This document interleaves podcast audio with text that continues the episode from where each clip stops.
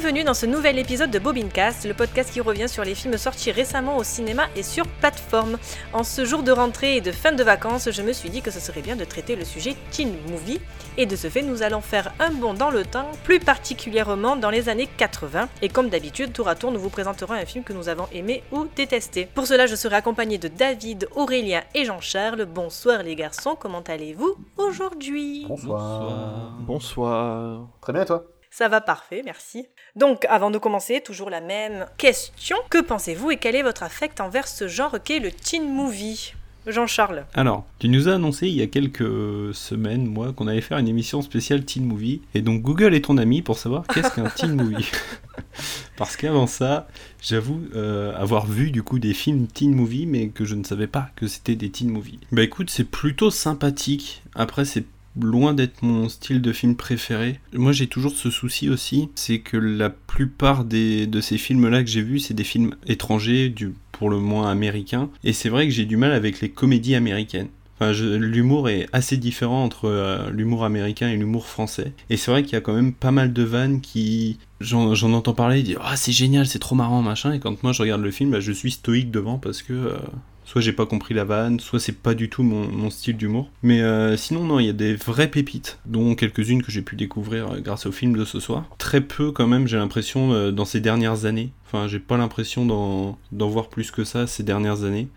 Donc ça date quand même un petit peu plus des années euh, 80-90, j'ai l'impression. Alors après, il faut savoir qu'un teen movie, c'est donc un genre cinématographique donc américain, ayant à la fois l'adolescent, donc le teenage de 13 à 19 ans, comme sujet, et les, les adolescents, donc les teenagers, comme personnage et public.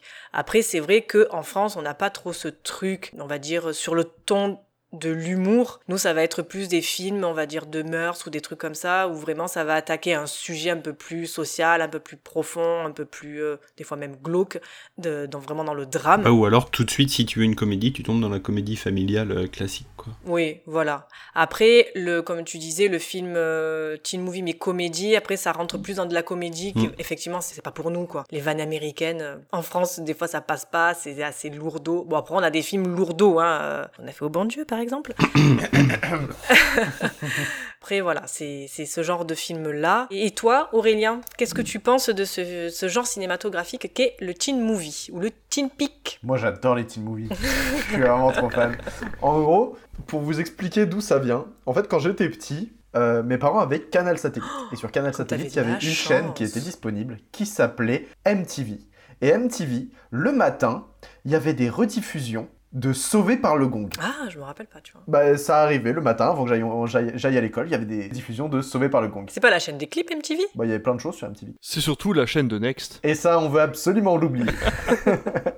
Mais du coup, bref, il y avait- des rediffs de Sauvé par le Gong sur euh, Canal Satellite. Et donc, moi, j'adorais Sauvé par le Gong. Et genre, un jour, je, me, on, on regardait des, films avec mon frère et euh, peu à peu, on découvre un peu des petits trucs comme ça qui, apparaissent. Donc, tu sais, ça commence par les classiques de Noël qu'on va voir euh, de genre Maman, j'ai raté l'avion. Puis un peu, on revient en arrière, on revient en arrière. Et du coup, on se regarde les Goonies. Et les Goonies, quand t'as 12 ans, que tu découvres les Goonies, c'est incroyable, mais on en reparlera. Et du coup, au fur et à mesure, je me suis dit, tiens, vas-y, vraiment, les films un peu ados, comme ça, j'ai j'ai pas arrêté d'en découvrir, et genre... euh, C'est un peu le, le film, euh, enfin, les- le genre de film un peu nostalgique qui me fait me dire, euh, ah là là, la belle époque. Mm, C'était bien avant. C'est ça, ça me, fait, ça, ça me rend nostalgique d'une époque que je n'ai absolument pas connue.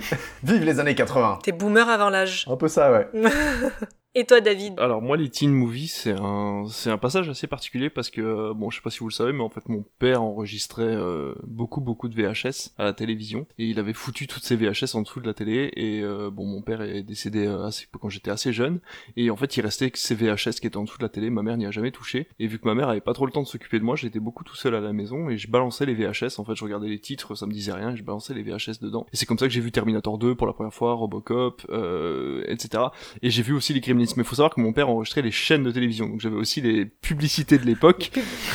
Et donc du coup j'avais ces films euh, soit il manquait le début soit c'était entrecoupé avec des avec des pubs de la- de l'époque etc et donc euh, mes mes premières euh, références avec le teen movie ça ça a été surtout euh, cette espèce d'ensemble en fait cette espèce de sensation de te dire ok tu vis les pubs de l'époque avec le- il me manque un peu le début il me manque un peu la fin tu vois en tout cas les teen movies euh, c'est quelque chose que j'ai connu plutôt dans les années 90 mais il y a un écho des teen movies des années 80 sur les années 90 forcément. Et puis je trouve que c'est un style qui s'est un petit peu oublié dans les années 2000-2010. En fait, on parle plus trop maintenant de teen movie, euh, ou alors à la limite on dirait peut-être Hunger Games ou Divergent, ce serait peut-être plus des teen movies un peu SF qui s'adresse plutôt à des adolescents ou fin d'adolescence, mais sans parler à proprement parler d'un teen movie. Le teen movie vraiment comique ou le teen movie qui s'adresse à un adolescent qui irait tout seul ou entre bandes de potes au cinéma, c'est vraiment un truc des années 80-90 comme on aurait eu à American Pie ou ce genre de choses. Et euh, là on verra le, style de film dont on va parler, mais c'est vrai qu'on est presque à la limite avec Retour vers le futur qui concerne un adolescent mais qui est pas vraiment un teen movie, tu vois, on est, vraiment à la limite du genre. Voilà, après moi mon, mon accroche avec les teen movies, c'est principalement des films que j'ai vus quand j'étais petit donc je comprenais pas trop le sens, je rigolais plutôt des vannes faciles.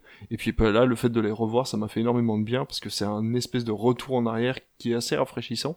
Et euh, donc j'ai hâte de parler des, quatre films qu'on a choisis. Parler un peu de, commencer actuellement. Je trouve que le principe du teen movie, il, se ressent surtout dans le côté série de nos jours sais, vraiment, tu as eu cette transposition qui s'est fait dans les séries un peu teenager, vraiment, qui ressort, et du coup, tu vois vraiment le côté, euh, les galères des, lycéens euh, de nos jours. Tu as plus de séries maintenant qui sont adressées pour des ados que des films, c'est vrai.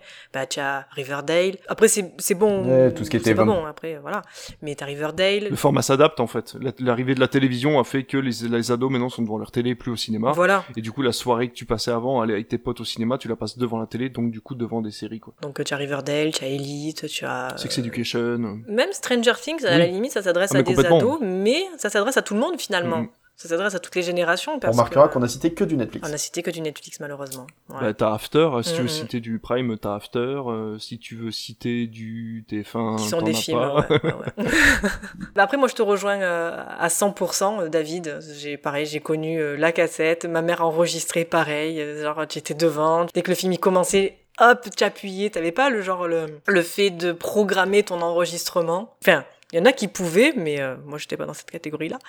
Il fallait que tu sois devant ta télé, que tu appuies sur le bouton rec et tu enregistré ton film avec la pub et tout le bordel et c'était euh, c'est trop La révolution, ça a été le magnétoscope avec le code d'enregistrement. Donc t'allais dans ton dans ton magazine de télévision, t'avais un code d'enregistrement, tu le tapais sur ton magnétoscope et il était capable de démarrer l'enregistrement à peu près au moment où le film commençait et il l'a pardon il l'a il l'a arrêté pendant le pub et a recommencé au début de si si je te jure ça a été la fin de la la fin de l'enregistrement VHS c'était le code d'enregistrement et je te jure que je l'ai vu de mes propres yeux ça existe. Mais c'est le futur ça. C'est le turfu. Enfin, non du coup mais c'est quoi c'est le turfu c'est le turfu dans les années 90 jamais eu ça. Si si si si, mais non.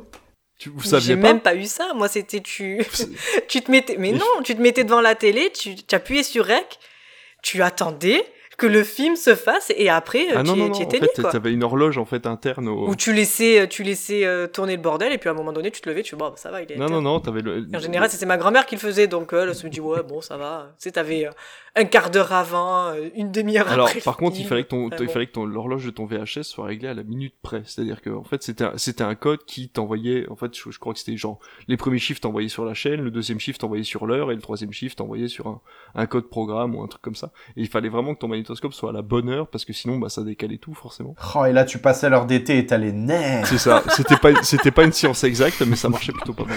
Ah, c'est ouf. oh non, tu as la moitié d'un film, dur. Après, j'étais en Belgique et en Belgique, oh, on avait déjà le câble dans les années 90. Alors, est-ce que le câble a pas amené une technologie en plus de la France par rapport à, aux simples antennes, euh, voilà, de l'époque? Mais ça, après, c'est autre chose. C'est un autre sujet. Moralité, la Belgique est plus dans le futur. on avait des chaînes italiennes dans les années 90, je ne comprenais rien. ah non, moi j'étais avec mon antenne râteau à l'ancienne. Ah non, nous c'était, le câble, mais par contre, par contre, tu banquais au niveau des impôts. Forcément. Eh ben du coup, Lequel de ces films sélectionnés sera élu le meilleur d'après les chroniqueurs? C'est ce que nous allons déterminer en commençant chronologiquement avec Breakfast Club. C'est moi. J'arrive à le dire d'entrée. Breakfast Club, Breakfast Club. Breakfast Club. Breakfast Club. Il est très exactement 7 heures et 6 minutes. Il vous reste donc 8 heures 54 minutes pour méditer sur vos fautes. Pas de questions? Si. Est-ce que l'inspecteur Colombo est au courant que vous avez fait une razzia dans sa garde-robe? Un surdoué, une fille à papa, un athlète, un révolté et une détraquée. J'arrive pas à croire que ce genre de choses m'arrive à moi. Avant la tombée de la nuit, ils livreront tous leurs secrets. D'abord, je suis nymphomane. Et tes parents le savent Ils prendront tous les risques. Ça fait du bien de commettre de mauvaises actions. Et ils seront plus proches les uns des autres qu'ils n'auraient jamais pu l'imaginer. Breakfast Club. Un club qui n'exista qu'un jour. Je ne veux plus être seule. Jamais. Maintenant, t'es plus obligé. Mais qui devait changer toute leur vie. Je vous considère comme mes amis. J'espère que je me trompe pas. Pourquoi t'es si gentil avec moi? Parce que tu me laisses faire. Breakfast Club. Sorti en septembre 1985, réalisé par John Hughes avec Emilio Estevez, Anthony Michael Hall, Paul Gleason et John Capellos pour une durée de 1h40 minutes. Cinq lycéens au caractère totalement opposé se retrouvent en col un samedi après-midi. Au fur et à mesure que la journée passe, ils discutent, se déchirent et finissent par se trouver plus de points communs qu'ils ne pensaient.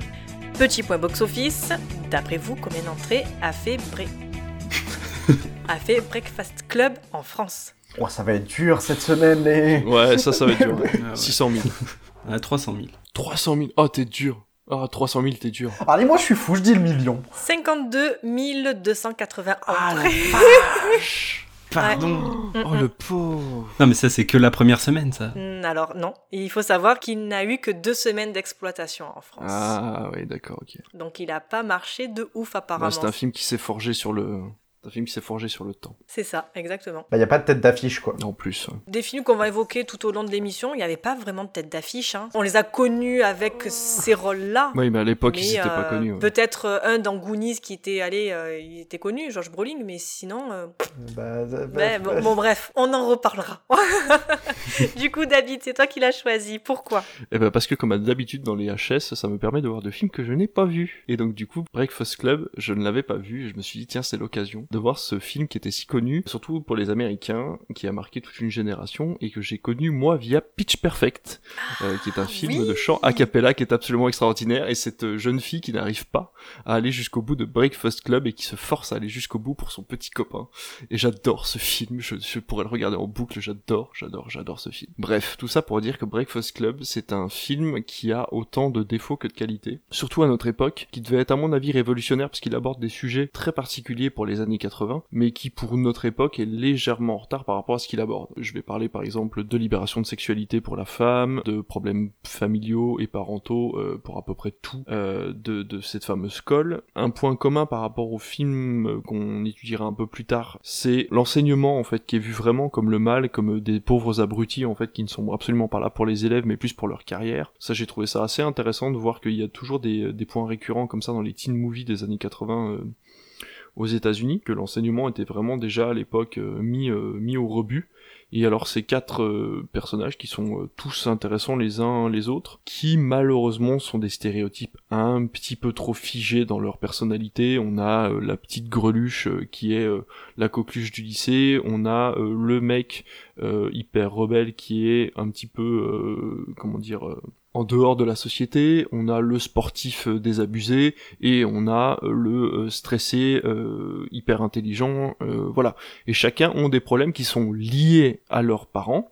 Donc c'est vraiment un problème parental. Ce que j'ai bien aimé, c'est que ben du coup c'est complètement en opposition à Ferris Bueller dont on va parler juste après que moi j'ai moins apprécié. Donc là j'ai trouvé ça vraiment bien qu'on aborde des sujets de société qui étaient très intéressants pour l'époque aux États-Unis. J'ai trouvé très intéressant que ça se passe sur une simple matinée en fait, que ces élèves arrivent à se confier et à libérer autant de pression en si peu de temps parce qu'ils sont reliés à des personnes de leur âge et que en fait on se rend compte que ben on n'est pas si différents les uns des autres, c'est juste qu'on n'appartient pas au même club ou pas au même clan et que en fait bah, nos problèmes sont les mêmes si on les voit euh, de façon euh, beaucoup plus globale. Et encore une fois le fait que le... les adultes en fait ne voient rien. Les adultes ont vécu ça quand ils étaient jeunes et ils l'oublient. Tel le pays imaginaire, les adultes une fois qu'ils deviennent grands en fait oublient que euh, bah, on a tous eu une enfance, qu'on a eu la pression de nos parents et que ces parents-là vont être ben, ce qui va ce qui va nous forger en fait quand on sera adulte et que même si eux s'en rendent pas compte sur une matinée de retenue, ben en fait ils pourront pas changer ce qui est immuable, c'est-à-dire qu'ils deviendront à peu près soit leurs parents, soit l'opposition exacte de ce que leurs parents veulent qu'ils soient. Je trouve ça très bien expliqué dans le film.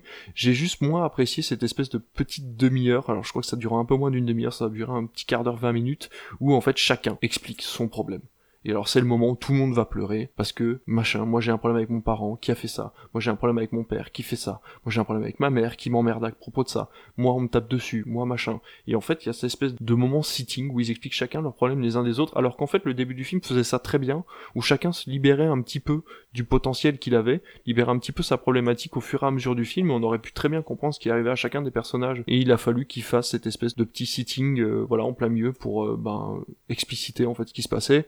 Je pense que le, le spectateur est pas débile, il aurait compris à peu près l'impact du film et ça sert pas à grand chose. Mais en soi, je trouve que le film est important, surtout pour les années 80. En fait, je pense qu'il a libéré pas mal la parole de pas mal de teenage à l'époque. Donc, euh, je comprends que ce soit un film culte pour les Américains, peut-être moins pour nous parce qu'on n'a pas la même vision de l'enfance en France, surtout avec notre, notre espèce de séparation collège-lycée qui crée vraiment une session en fait entre les deux adolescences. Voilà, je, suis très content de l'avoir vu. C'est un joli film qui a des défauts qui sont forcément inhérents à son époque, mais euh, qui mérite d'être vu à n'importe quel âge et encore maintenant.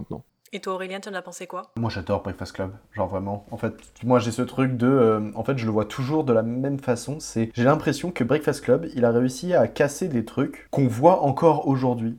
C'est justement dans les trucs de teenager. Tu sais, ce- bah, par exemple, on parlait de Stranger Things tout à l'heure, mais tu sais, t'as vraiment ce, ce découpage de les sportifs, les populaires, les geeks, les musiciens, les voilà. Et en fait, t'as vraiment ce, ce- découpage en fait qui est, je sais pas en fait si c'est un cliché des, lycées américains ou si c'est euh, une réalité. Pour le coup, parce que voilà, c'est vraiment représentatif de, de leur, euh, leur euh, fonctionnement éducatif. Mais ouais, je trouve que Breakfast Club, tu vois, justement, ils, ils ont réussi, enfin, dans le film, à l'époque, ils ont réussi à casser ce truc-là de, bah, tu vois, même si on fait, comme tu disais tout à l'heure, du coup, même si on fait partie d'un club différent, on a tous les mêmes problèmes, on est tous euh, en commun, tout ça, donc je suis totalement d'accord avec ce que tu dis. Pour le coup, je suis aussi d'accord sur cette, c'est surtout la, la partie surenchère, moi, qui m'a saoulé. C'est ce truc de, au moment où ils se livrent, justement, c'est, il y en a un qui dit, bah, moi, euh, mon problème, c'est ça. L'autre il fait Ah ouais, toi ton problème c'est ça, bah moi c'est pire. Et il surenchérit un peu sur, le, leur truc. Donc t'as, en fait, t'as toujours le truc de c'est moi qui, qui, ai, le plus de, problèmes. Donc ça c'est un peu embêtant, je suis assez d'accord. Mais pour le coup, moi vraiment le côté euh, on casse les codes, même si t'es sportif, t'as rien de plus vraiment que le cancre qui, a des problèmes ou que le geek que tu vas martyriser. Ou même si t'es gothique, ça te différencie pas tant que ça de la, fille populaire. En fait, vous avez tous les mêmes envies, les mêmes rêves. En fait, vous voulez juste grandir et juste vous, diriger différemment sur la façon dont vous allez grandir. Et c'est ça qui est in- intéressant. En fait, pour moi, le, truc qui est intéressant, c'est surtout la lettre à la fin, du coup, qui est rédigée pour euh, le principal, du coup, parce que c'est ça, en fait, s'ils sont enfermés pendant cette retenue, il faut qu'ils réfléchissent à qu'est-ce qu'ils veulent devenir, comment ils vont évoluer. Et donc, en fait, à la fin, vraiment, c'est euh, on est tous ensemble, on est tous pareils et on est tous à la fois un sportif, un geek, un camp, un gothique. Et en fait, c'est un peu en parallèle avec le truc de, c'est ça à la fin, c'est ils rentrent tous chez eux sans vraiment savoir si, bah finalement, cette matinée, elle a eu de l'importance. En fait, c'est peut-être le, C'est pas un défaut que je ferai au film parce que du coup, moi, j'aime bien. Mais ce truc de le sportif, il retourne chez lui et forcément, potentiellement, il va retourner dans sa petite famille, il va revivre et au moment, en fait, le, le, le week-end va passer, le lundi, il va faire comme s'il connaissait pas les autres, tu vois. Donc en fait, c'est vraiment ce truc qui va faire que, est-ce que au final, ils vont se retrouver amis et garder cette relation au fur et à mesure, ou est-ce qu'ils vont rester dans le, carcan euh, dans lequel ils se sont fixés? On s'en fout en fait. On s'en fout. C'est vraiment cette, matinée qui compte, le, fait que chacun ait pu euh, briser ne serait-ce qu'un tout petit peu la, la glace en fait qui était devant eux. Bah alors je reviens juste sur un point, je te laisse reparler après, j'ai oublié un truc, c'est que je trouve juste le, le, le personnage de la de la je vais dire la bimbo, c'est vulgaire, hein, mais euh, de la jeune fille, euh, La princesse. ouais, de la princesse, merci, euh, qui est très mal exploitée, je trouve, parce qu'en fait, elle est la seule à ne pas pouvoir expliquer pourquoi elle a des problèmes. C'est-à-dire qu'en fait, quand elle parle, elle dit, bah, tu peux pas comprendre ce que je vis, le poids que j'ai sur les épaules, et elle arrive pas à expliquer en fait qu'elle est enchaînée en fait à cette image de lycéenne euh, parfaite et qu'elle arrive pas à en sortir en fait et que c'est la société qui veut ça. Et je trouve que c'est assez mal expliqué puisque cinq minutes plus tard, elle se retrouve finalement dans cette espèce de placard avec euh, avec le pour finalement l'embrasser, enfin pour sortir avec lui quelques heures euh, avant de retrouver sa vie normale. Voilà, je trouvais que la, la session entre les deux était assez mal expliquée. Je trouve ça un petit peu dommage qu'elle n'arrive pas à expliquer pourquoi elle a un mal-être en fait euh, qui pourtant est un des plus importants, moi je trouve, dans ce film-là, c'est-à-dire la stigmatisation en fait des, des jeunes filles un peu jolies dans les lycées américains dans les années 80 font qu'elles s'enferment en fait dans une image qu'elles ne veulent pas,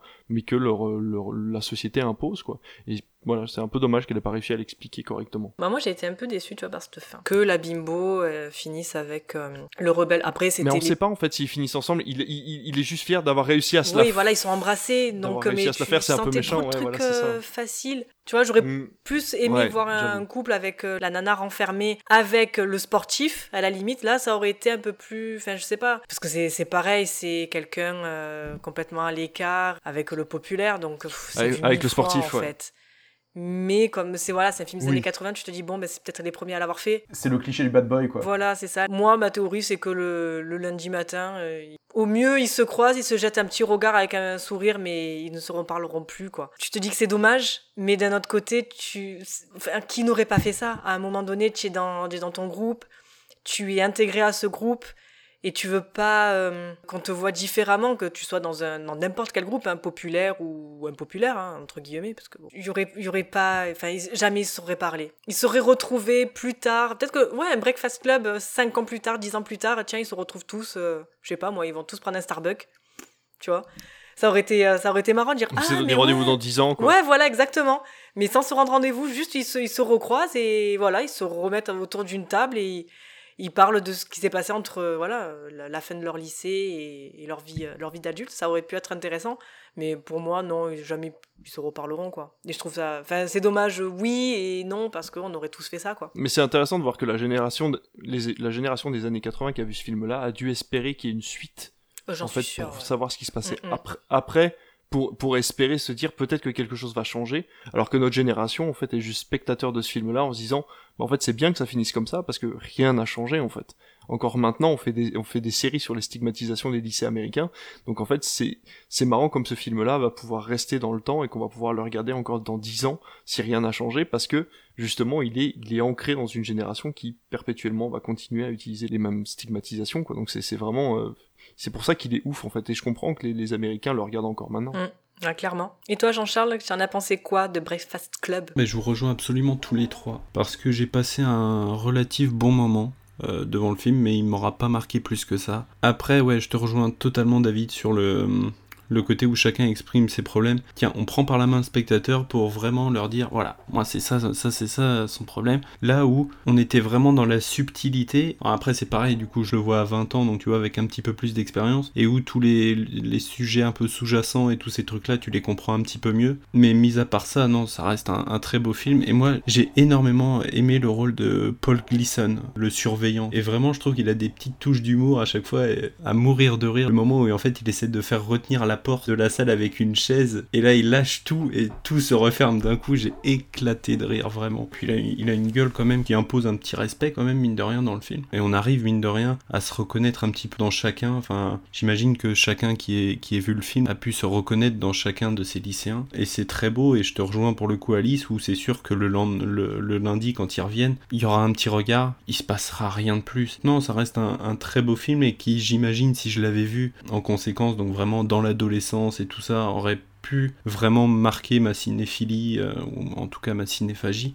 Mais dans tous les cas, non, c'est un très beau film et je suis content de l'avoir vu pour l'émission. Mais du coup, tu disais le coup des stéréotypes, de toute façon c'est euh, c'est aussi quelque chose qui est vraiment une case à cocher dans le film en fait Teen Movie, c'est-à-dire que on a choisi quatre films dans les trois au moins, il y a que des personnages stéréotypés qui ne sont pas caricaturaux pour le coup, mais qui sont stéréotypés parce que ces personnages sont écrits pour que chaque gamin qui le regarde en fait puisse identifier un peu pour lui, un peu pour l'autre, mais c'est voilà, c'est fait pour ça en fait. Moi j'aime beaucoup le fait que des, personnages soient stéréotypés. Là pour le coup ça devient euh, ou ça devient caricatural, c'est dans les films euh, des années 2000, tu le vois par exemple avec euh, American Pie. Surtout les films d'horreur, je trouve les euh, Souviens-toi l'été dernier, enfin tout ce genre de films là. C'est bon, c'est un délire mais mais c'est pareil quoi, c'est je trouve que c'est plus caricatural plutôt que qu'autre chose. Après, Bre- Breakfast Club se veut euh, dramatique, alors que American Pie ou l'été dernier se veut quasiment comique, voire horrifique. Donc c'est vrai que là, vraiment, tu sens qu'il a voulu poser un problème de société en disant, bon bah, je pourrais peut-être pas changer les choses, mais en tout cas, je pose mon film à telle année, telle époque, et euh, ça ancre forcément la, la génération euh, avec le film, quoi. Et euh, c'est vrai que maintenant que t'en parles, le professeur, c'est marrant parce qu'il est, il est en retard il est en retard d'un cran, il est comique, il, est, il, a, il, ce côté comique en fait où les, ados vont pouvoir se moquer de lui, et en plus dès le début du film, le mec lui dit mais vous êtes allé chercher vos, vêtements dans quelle année en fait?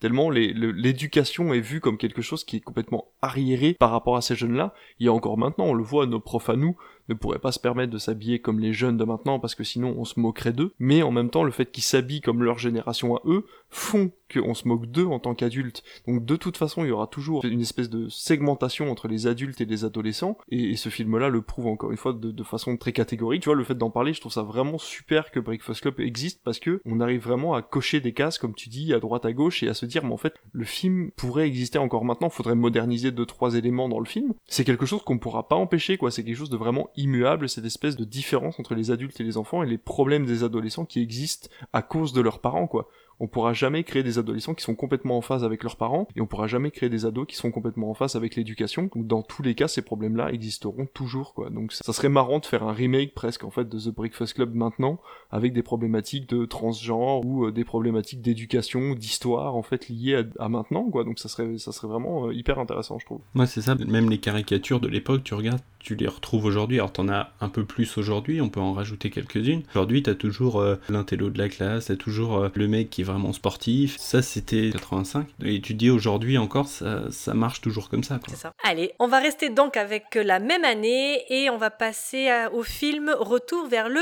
futur. Ah, c'est de la même année. En fait, on va faire un karaoké, je, je pense. Hein, J'ai mes enfants qui dorment à côté. Je ferai pas cet affront de, de chanter. C'est génial. J'adore Retour à futur. Les gens qui pensent qu'un gamin est en train de draguer sa mère. Marty mène une existence banale. Aucun McFly n'a jamais laissé la moindre trace dans toute l'histoire de Hill Valley. Vous savez, l'histoire, elle va changer. Et 1985 n'est vraiment pas son année. Mais Doc Brown va changer tout ça. Vous dites que vous avez fabriqué une machine à voyager dans le temps à partir d'une DeLorean? Il fait faire à Marty un bond de 30 ans dans le passé. Maintenant, il est bloqué dans le passé. Je dois rêver, c'est pas possible. Il fait la connaissance Au chocolat de son futur père. Mais c'est un voyeur Et il plaît beaucoup à sa mère. Il est absolument sensable. Tout ce que tu fais peut avoir de graves répercussions sur le futur. Il faut qu'il rende ses parents amoureux l'un de l'autre. Et il n'y a que Doc Brown qui puisse l'aider à retourner vers le futur. Vous voulez dire que ce truc-là est nucléaire Précisément. Pas dur, c'est pas le pied. Oh, mais qu'est-ce que c'est que ces histoires de pieds? Les pieds seraient le point sensible des hommes du futur C'est peut-être dû à un accroissement de la pesanteur. Sorti donc en octobre 1985, réalisé par Robert Zemeckis avec Michael J. Fox, Christopher Lloyd, Léa Thompson et Crispin Glover, pour une durée de 1h55 minutes. Le jeune Marty McFly mène une existence tout à fait banale avec sa petite amie Jennifer, seulement troublée par sa famille en crise et un proviseur qui serait ravi de l'expulser du lycée. Ami de l'excentrique professeur Emmett Brown, il l'accompagne un soir tester sa nouvelle expérience, le voyage dans le temps, via une DeLorean modifiée. La démonstration tourne mal, Marty se retrouve transporté en 1955.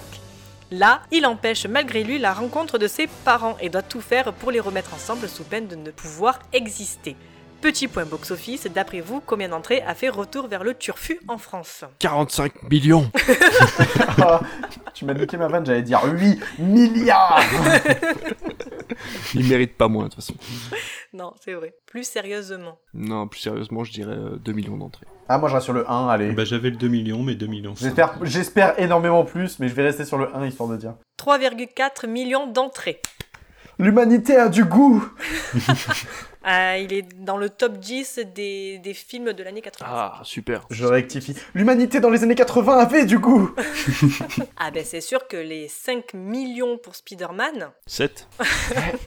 Du coup Jean-Charles, c'est toi qui as choisi Retour vers le futur, dis-nous pourquoi. Eh ben, quelle surprise quand euh, je regarde la, fiche- la, la fiche de tous les teen movies sortis en 85 et là je vois euh, Retour vers le futur. Je dis, eh ben Banco, je prends alors. Tellement c'est iconique. Je veux dire, tout est iconique dans le film. Vous allez euh, de la DeLorean à la musique, à Marty, à Doc, à Einstein. Tout est iconique dans le film et euh, on, a, on a des scènes absolument magnifiques. Quel plaisir de le revoir encore et encore. Que voilà, Alan Silvestri, il est, euh, c'est con parce que le film est sorti en 85 et moi je suis né en 2000, tu vois. Donc il y, a, y a ce décalage, mais je sais même pas comment est-ce qu'on a pu faire ce film-là à l'époque parce que c'est tellement beau. On a quelques effets qui bavent, hein, notamment euh, quand la DeLorean elle, retourne dans, dans le futur, avec notamment les flammes sur le sol. Mais même ça, je veux dire, ça fait presque partie du charme du film. Au-delà des effets visuels et tout, ça fait partie du charme. Et, euh, non, les acteurs sont excellents. Oui, voilà, oui, c'est sûr, il drague, il drague sa mère et, euh, on, a ce petit souci, mais. mais non, enfin, en tout cas, sa mère le drague, mais euh, on peut pas en dire plus parce que vraiment, c'est un- je pourrais même pas critiquer le film tellement, tellement il est dans mon cœur et tellement je le porte très haut dans mes films préférés parce que la musique, parce que voilà, je l'ai déjà dit, je le répète, mais j'adore Retour vers le futur. Bon, Aurélien, je vois que tu trépignes. Retour vers le futur. C'est incroyable Non, mais mais, c'est le pourquoi? meilleur c'est film. incroyable C'est le meilleur film euh, de science-fiction teenager euh, de, de tout ever en fait. C'est la perfection. Enfin, peut-être pas, mais en fait, Si. Retour vers le futur, ça a beau devenir kitsch avec le temps, c'est intemporel. Les effets spéciaux, même s'ils bavent, tu t'en fous. Genre vraiment, tu sais, tu regardes, tu sais, moi j'ai toujours cette scène de, tu vois, t'as Marty et Doc, la, la, la DeLorean vient de leur foncer dessus, elle a disparu, ils se retournent en mode, Oh, mais vraiment, c'est pas beau, tu le vois que c'est tourné sur un vieux fond vert dégueulasse. Ça marche. Mais qu'est-ce que c'est jouissif Ah, ça fait plaisir En fait, tout fonctionne dans ce truc-là. Dès le début, c'est la petite scène d'intro avec les horloges et tout. Il- le- le- la première chose que tu vois de Marty, c'est il rentre, il, appuie sur des boutons, tu comprends pas ce qu'il fait. Il sort son petit, son, son petit médiator là, tu le vois briller, il est en mode, plus. c'est en mode, eh les gars, je suis stylé, ok? J'ai un médiator qui brille. Et juste le, c'est le rêve de quand t'es ado, tu dis oh putain je veux devenir une rockstar, t'as tout de suite cette image en tête de tu fais exploser une enceinte juste en arrive de guitare. Et là t'es en mode bah je veux être ce gars. En fait tout le monde au moment où il a regardé Retour à le futur se dit je veux être Marty. Et il a un skateboard. Et cinq minutes après, Doc qui l'appelle et qui lui dit euh, Surtout, euh, touche pas à l'ampli, il y a un petit souci dessus. non, t'inquiète, t'inquiète, je, Bah, je m'en rappellerai. C'est ça le truc qui est fou, c'est que vraiment dans les 5 premières minutes, ils te mettent plein de petits détails comme ça qui t'expliquent en fait tout le début de l'histoire sans que tu t'en rendes compte. Et en fait, quand tu le revois, tu vois, genre ce truc de il pose son skate, il le fait partir, donc t'as l'horloge, qui, les horloges en même temps qui font le, le temps, tu vois. Le, le skate, il tape sur la caisse de plutonium, et en même temps, à la télé, t'entends qu'il y a quelqu'un, il y a du plutonium qui a été volé. Tu dis, ok, donc là, tu fais un lien, tu vois, t'as tout le truc, le coup de téléphone, le, il s'en va, il est en retard pour le lycée, du coup, tu le vois encore faire son skate. Bah, évidemment, euh, t'as les musiques euh, de, de- Il voit- tu le vois s'accrocher à une voiture. c'est la meilleure skate. chose. Moi, honnêtement, De je sais pas à faire un de skate. te dis le gars, il il s'en fout. il est plus à ça près. Je sais pas faire de skate, mais mon rêve un jour, ça a été de me jeter un skate, me partir comme ça et m'accrocher à une voiture en mode oui. C'est Un juste pick-up. Et puis surtout avec, avec des gens trop cool parce que t'as le mec il, il se retourne, il le voit puis il dit ouais, oh, oh, il est là, c'est bien. Tu sais, vraiment, t'as en fait, t'as envie d'être ce gars dès le début parce qu'il est, il est stylé, il a une guitare, il a, une copine hyper sympa, genre vrai, et puis, puis, puis magnifique, hein, franchement. euh, Jennifer au tout début, bah, elle a toujours été belle en fait. Jennifer, à chaque fois, un peu importe l'actrice, elle est toujours belle. T'es en mode, ah là là, le gars a quand même de la chance, il a un groupe de musique, il va présenter son truc. Là, on voit le parallèle avec les adultes du coup de nos jours qui sont en mode, euh, coupez-moi cette musique de Sagouin. Surtout que c'est le, le chanteur du groupe qui dit ça. De UL, c'est Hugh ouais. Lewis, ouais, de. c'est de trop Wells marrant. T'as plein de petits trucs comme ça dans tout le long du film, c'est génial. Ouais, c'est ça, et en fait, tu le vois. En fait, le truc, c'est que tu le vois plusieurs fois, le film, pour te dire Eh, mais en fait, c'était. Ah, mais ça, c'est ça c'est parsemé, mais c'est pas gros sabot et c'est super, euh, super cool, quoi. C'est ça, Retour à le futur, c'est une bulle des années 80 qui peut se balader partout, tout le temps, et te faire dire Ah putain, c'était quand même vachement bien les années Ah, 80. mais c'est ça. Et puis, puis ouais, le truc de la DeLorean, tu vois, genre tout le monde a toujours voulu avoir une, voir ou avoir une DeLorean un moment sous la main, alors que la voiture est pétée en vrai. La DeLorean, ça va pas vite, c'est pas fou, c'est grossier et c'est pas dingue. Ouais mais c'est devenu tellement iconique. Tu rajoutes un correcteur temporel et t'es qui tu... C'est bon, tu pars quand tu veux. Auquel il a pensé en se cognant sur les toilettes. Juste à côté de chez moi, tu vois, il y, a- il y a un rassemblement de voitures qui se fait tous les mois. Et il y a des mecs qui ont vraiment remis la DeLorean avec tout ce qui va dessus. Je sais pas combien de temps ils ont passé, combien de, de pognon ils ont mis dedans, mais c'est tellement magnifique à voir en vrai. Pour vous dire que cet été, on compte refaire la trilogie Retour vers le futur au cinéma, du coup, euh. Oh, En fait, euh, le vice-président de mon cinéma connaît un gars. Bon, alors malheureusement, on pourra pas parce que c'est trop cher. Mais il y a un gars en fait qui va dans toute la France et qui euh, vient présenter sa DeLorean et tu peux faire un tour en DeLorean. Le Et euh, truc bon, de malheureusement, là, pour le faire venir, c'est 900 balles. Donc nous, on n'a pas les moyens parce qu'on n'aura pas Ouais. assez de monde en salle.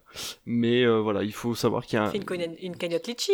J'aurais pas le temps de faire une cagnotte litchi d'ici la séance, mais c'est vrai que c'est pas une mauvaise idée pour euh, pour leur saison. Mais euh, voilà, pour vous dire qu'il y a un gars en France qui est pas si loin de chez nous, en fait, qui euh, à 300 km de chez nous, qui a une DeLorean et qui te propose de faire un tour en DeLorean. Mais dans la région parisienne, il y, a un- collectionneur de voitures de films, justement, qui fait pas mal de trucs comme ça avec des voitures de films et qui propose, en fait, de faire soit de les louer pour des mariages, soit de, les, de faire juste un tour en circuit. Et j'ai vu ça dans un autre podcast, je crois que c'était euh, We Love Cinema. Bref. Mais du coup, Retour vers le futur, euh, pour le coup, oui, on revient euh, aussi sur le truc des clichés un peu. Tu vois, on a quand même le, le père un peu raté geek. Le fils un peu pareil. Hein. Le, L'aîné. le fils, voilà, le, le On fils. a la référence à Dark Vador. La référence à Dark Vador, voilà. de- alors, à chaque fois, elle me brise le crâne. À chaque fois, elle me fait détester ce Non, moment non. parce que Dark Vador de la planète Vulcain. vient de la planète Vulcain.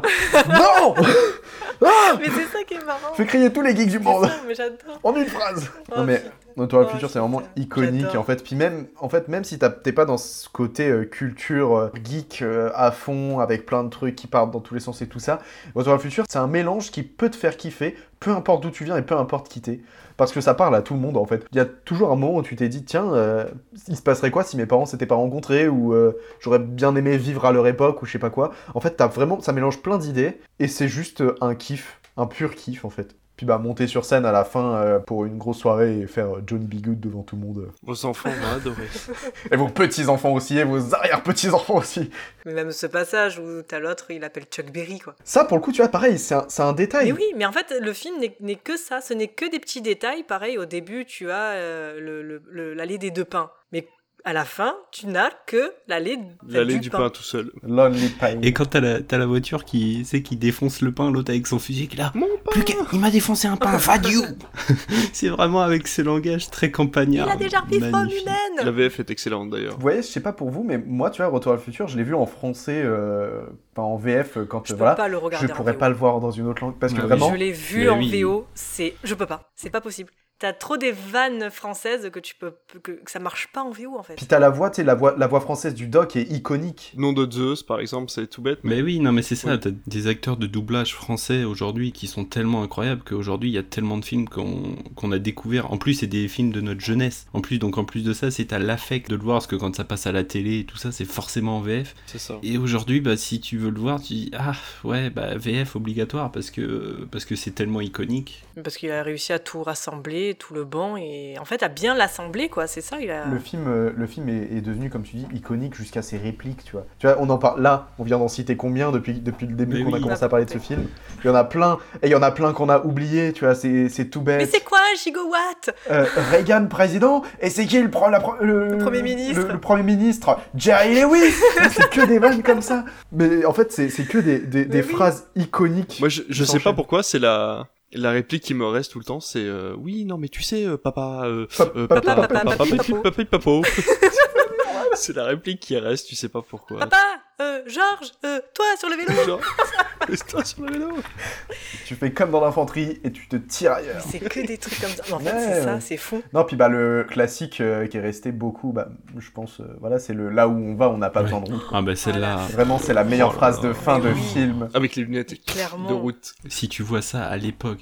T'imagines, on n'a pas besoin de route, t'es en 1985, là tu vois la voiture qui décolle dans le film, mais... oh, mais pardon Non mais Oh c'est surtout qu'en plus, écologie avant l'heure, le mec arrive à alimenter la bagnole. Mais avec oui des canettes C'est ça, recyclées. des déchets. Et du coup, t'es en mode, et tu te Mais dis, mais c'est du génie. Alors, on n'y arrivera jamais, c'est sûr, mais en tout cas, c'était vraiment très bien. Mais c'est fou, et genre, euh, n'importe quelle chose du film, tu le reconnais, tu l'associes à ça. Dire aujourd'hui, tu vois une DeLorean, forcément, c'est Retour vers le futur. Aujourd'hui, tu vois les overboards et tout ça qui commencent à arriver. Bah ouais, ça vient de là. Les chaussures autolassantes, ça vient de Retour vers le futur. Et même les musiques, voilà, forcément, tu commences à entendre le thème de Retour vers le futur.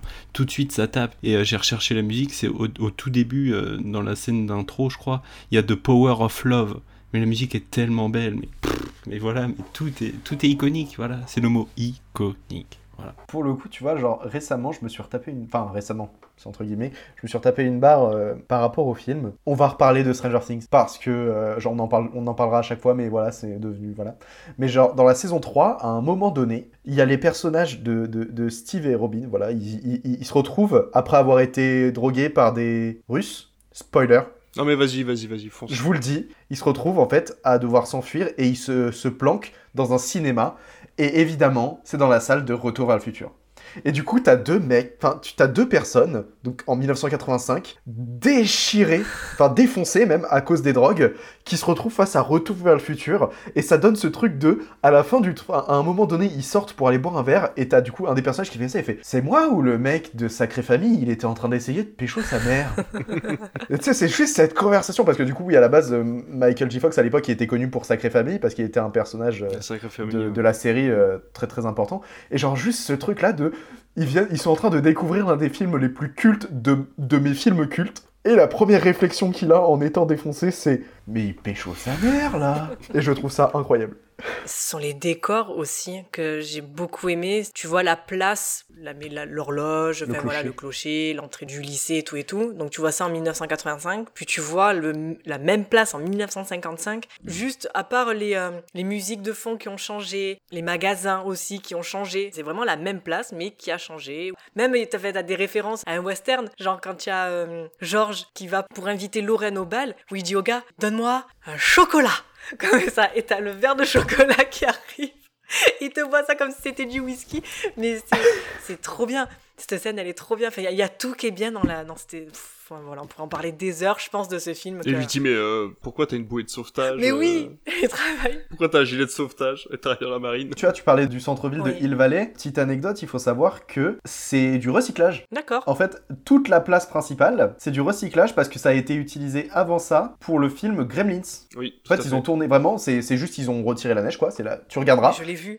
je, moi, j'ai pas fait. euh, Bah, ouais, vraiment, le centre-ville dans Gremlins, c'est le même que celui de Hill Valley dans Retour à le futur. Parce qu'en fait, voilà, ils se sont dit, tiens, il y a un décor de près, autant le prendre. Bah, ils ont bien fait. Économie, écologie, ils sont dans le Et futur. voilà, je crois qu'en plus, ouais, ils avaient eu pas mal de, de galères de financement et tout ça, puis d'organisation avec les acteurs. Bon, bref. De toute façon, il y a plein, plein, plein de documentaires qui parlent de, la création de Retour à le futur, donc... euh, Ouais, et ben justement, tu fais bien d'en parler parce que il y a une série sur Netflix, alors c'est un des rares programmes que je peux conseiller sur Netflix. Movie That Ma- Made Us. Ouais. Ex- exactement, Movie That Made Us. Très, très Si vous ne connaissez pas, en fait, ça revient sur comment ont été faits les films les plus iconiques des années 80, 90, 2000. Et donc, il y a trois saisons ou quatre saisons, je crois. Et donc, ça revient sur euh, Jurassic Park, sur euh, Retour vers le futur. Et il y en a plein, plein comme ça. Et vraiment, je vous la conseille. Dirty Dancing aussi. Ouais, Oui. je, je vous la conseille vraiment parce que euh, c'est hyper intéressant de voir par quelle phase passe le film, quelle merde ils peuvent avoir sur le tournage. Voilà, c'était le petit conseil. Ah, je voulais vous montrer une photo de moi avec Doc euh, à Universal Los Angeles, mais je ne la retrouve plus. Mais non. Pardon. Dommage. Genre Doc Doc. Le Doc. Non, non, pas. Non, J'allais dire Christopher Doc, Lloyd. mais, euh, Tu sais, à Universal. Ouais, c'était pas What? Christopher Lloyd, mais. tu vas au parc Universal et à l'époque, il y avait la- l'attraction Retour vers le futur et du coup. euh, tu pouvais prendre des photos avec, euh, Chris- avec euh, Doc, quoi, tu vois, un mec déguisé en Mm. Doc et tout. Donc tu me vois comme ça, avec et puis le mec est avec sa montre comme ça, tu vois. C'est trop drôle. Mais pour rester sur les décors, ils ont cramé en plus, non? Il n'y avait pas eu un incendie dans les, euh, justement dans les studios où euh, C'est possible. les décors de, de Retour vers le futur avaient cramé justement Il y avait eu, je vous rappelle pas? Aucune Il y avait eu un gros incendie dans les euh, Ça me parle pas. studios d'Universal. Je crois qu'il y avait eu un gros incendie et il y avait beaucoup de parce qu'ils font des tours justement, ils font le petit le petit chouchou là. Voilà, voilà. Côté critique presse, donc on avait les cahiers du cinéma qui euh, disaient Il n'y a rien dans Retour vers le futur de fort, de personne, d'obsessionnel. Aussi, le film est-il bien terne Oh le bâtard. Je dis son nom, parce que je l'ai noté, c'est Monsieur Hervé Leroux. Alors, Monsieur Hervé Leroux, je pense que vous n'avez pas vu le même film, parce qu'il le reverrait maintenant, il va dire Il est bien ce film, il est Il est génial. très bien ce film, mais bien sûr. Mais après, c'est ça. Est-ce que, euh, est-ce que aussi, genre, c'est pas une critique de l'époque Est-ce que, comme beaucoup de films, c'est à l'époque où c'est sorti, euh, ça s'est fait un peu lyncher et que euh, 20 ans après, on dit ah putain, en fait, c'est génial. Quoi. Bah, après, lynché avec 3,4 millions, bon, j'ai envie de te dire. pff, Ouais, bah 5 millions, Spider-Man. tu vas voir Super... Spider-Man, oui, voilà, donc on en revient au même délire. C'est pour ça que c'est intéressant de prendre un peu les critiques Bah qui ont oui. été faites dans les années 80. donc, en- Je pense que c'est la première personne qui a été touchée par le Covid et qui a perdu le goût. Et on a VSD qui disait Petite merveille d'horlogerie où les jeux du temps deviennent les grands ressorts du rire. C'est très joli. Voilà. Joli. On va rester encore sur la même année et on va poursuivre avec le film Les Goonies. Eh, Mika trouve une carte Oh la vache, vous vous rendez compte de ce qu'on pourrait faire? Oh non, je ne peux plus être mêlé aux aventures à la con des Goonies Ils se sont surnommés les Goonies. Ils ont découvert une légende. Mais ils ne sont pas seuls. Chou, j'espère que c'était ton estomac. Non Découvrez la carte perdue, Oh super, on a trouvé le tunnel les grottes secrètes, Eh, Mickey Si tu arrives à m'entendre, sauve-toi les indices cachés, Mickey les pièges perfides. Allô, shérif Je suis dans la salle de l'ancien phare. Je veux, je veux vous signaler un meurtre. Comme votre dernière blague avec toutes ces petites créatures qui se multipliaient quand on leur jetait de l'eau dessus, c'est ça? Venez vivre cette aventure.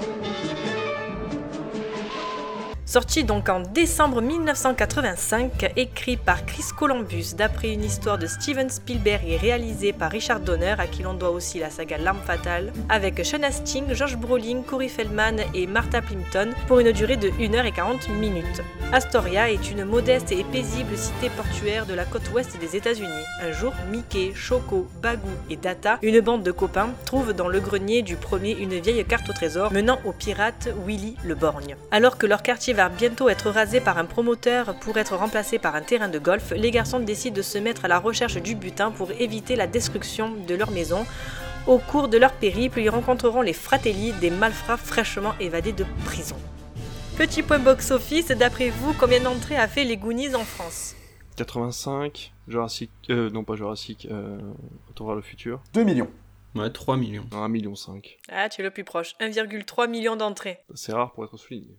Alors du coup, c'est moi qui ai choisi ce film. Pourquoi, pourquoi, pourquoi? Tout simplement parce que déjà rien que pour cette, euh, cette scène d'intro, c'est-à-dire que le film il s'ouvre sur euh, l'évasion d'un des antagonistes et durant en fait cette la course poursuite, on te présente les personnages qui vont faire partie de l'aventure et même si c'est un un procédé ben, déjà vu, ça fonctionne toujours aussi bien parce que tu n'as pas besoin de plus d'explications. Alors oui, encore une fois, les, personnages sont stéréotypés, avec la pom-pom girl, la nana pseudo-intello, le blagueur, le petit gros maladroit, le futé, l'inventeur, même si c'est parfois foireux.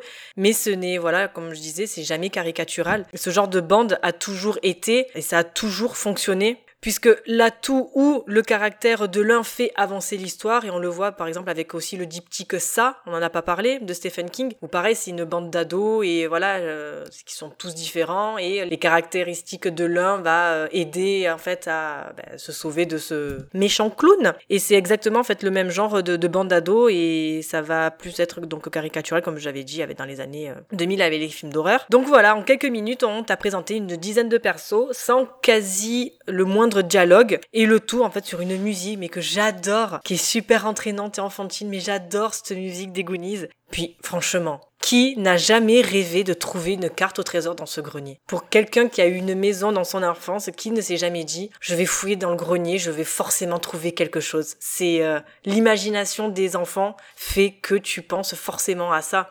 Et c'est pour ça, en fait, que le, film de base, moi, me plaît. Et on se prend, en fait, rapidement d'amitié pour cette bande. Les décors sont faits en dur et ils sont incroyables. Et ce bateau pirate à la fin, mais pareil, digne d'un bateau pirate du Disneyland, quoi. C'est incroyable. Il est juste splendide. Et il faut savoir, en fait, que le film a été tourné chronologiquement afin d'avoir une réaction, mais authentique des acteurs à la vue de ce bateau. Ce qui en fait en fait un jeu qui est euh, particulièrement bah, convaincant. Pour ceux qui ne l'auraient pas vu, c'est euh, ce film en fait il peut être qualifié d'Indiana Jones version ado. En même temps, tonton Spielberg est à l'origine de l'histoire. Hmm. tu fais vite le rapprochement. Bah, il a énormément de clins d'œil, notamment euh, Richard Donner a son Superman via le t-shirt de Sinoc, et il y en a plein d'autres. Il y a énormément de clins d'œil, il y a énormément de, de, de, petits trucs comme ça. Par exemple, quand Choco dit, euh, lui c'était le gars à faire vachement des vannes téléphoniques. Et il y a un de ses potes qui dit ouais ou la fois où Michael Jackson est venu euh, pisser chez toi et tout. Ben en fait oui, oui oui parce que Michael Jackson devait apparaître en fait dans les Goonies et oui il est allé vraiment pisser chez le gars. Donc en fait ils ont gardé ça dans le film.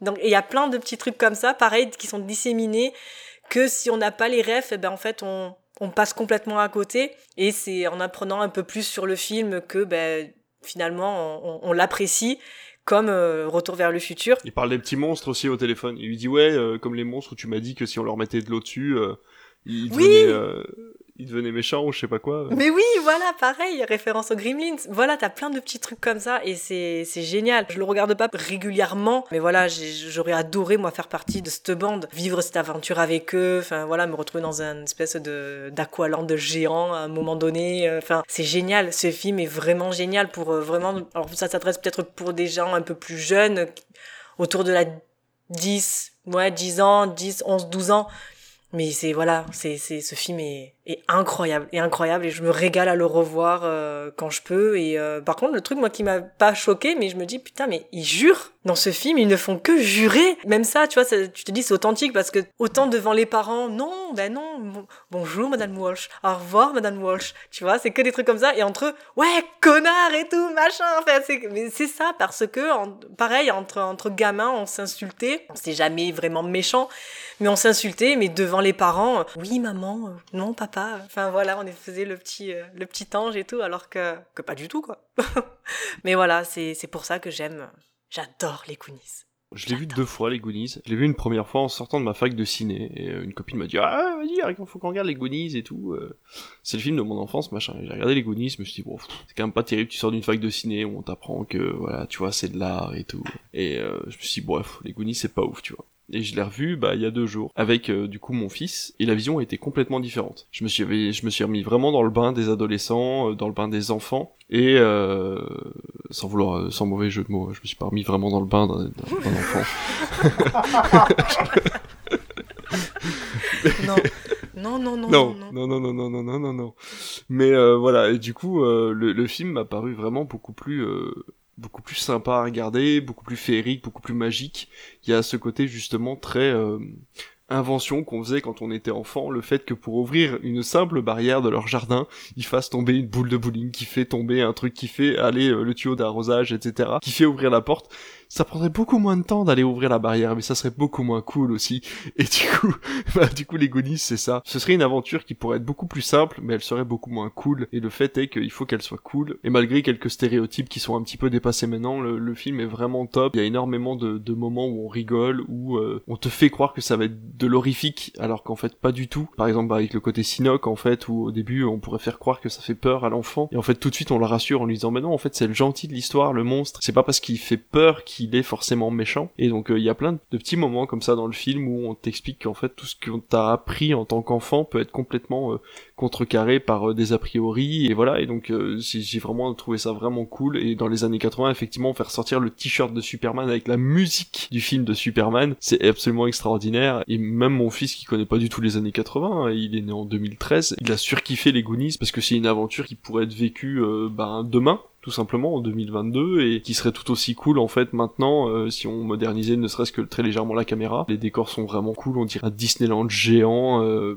c'est vraiment chouette. En plus de revoir des vieux acteurs en fait qui sont connus maintenant Euh, je parle bah voilà il y a Josh Brolin il y a l'acteur qui joue Sam euh, dans Le Seigneur des Anneaux. Sean Astin, c'est quand même la première aventure de Sam et qui joue déjà très bien pour l'époque en fait. Cette espèce de gamin qui part à la poursuite de la fin d'une époque en fait il, sait que ça va être la fin des Goonies et du coup ils partent pour une dernière quête et cette dernière quête va amener justement à ce que les Goonies continuent et j'ai trouvé ça vraiment très chouette voilà encore une fois les adultes sont vus comme des parias en fait des trucs qui sont hors du temps et il y a que les enfants qui comptent et leur époque à eux donc euh, non non j'ai vraiment trouvé ça cool Euh, voilà les Goonies ça se regarde sans fin et sans aucun problème C'est bienveillant. J'aime beaucoup les Goonies. Parce que je trouve vraiment qu'il y y a ce côté vraiment bienveillant dans le, dans le film, à travers tout le film. Je mettrais presque ça, tu vois, dans, dans le rêve. Genre, tu vois, tu rêves que euh, dans, ton grenier, tu retrouves une, carte au trésor et que, tu le méchant, il s'enfuit de la prison avec des flammes, avec tout ça.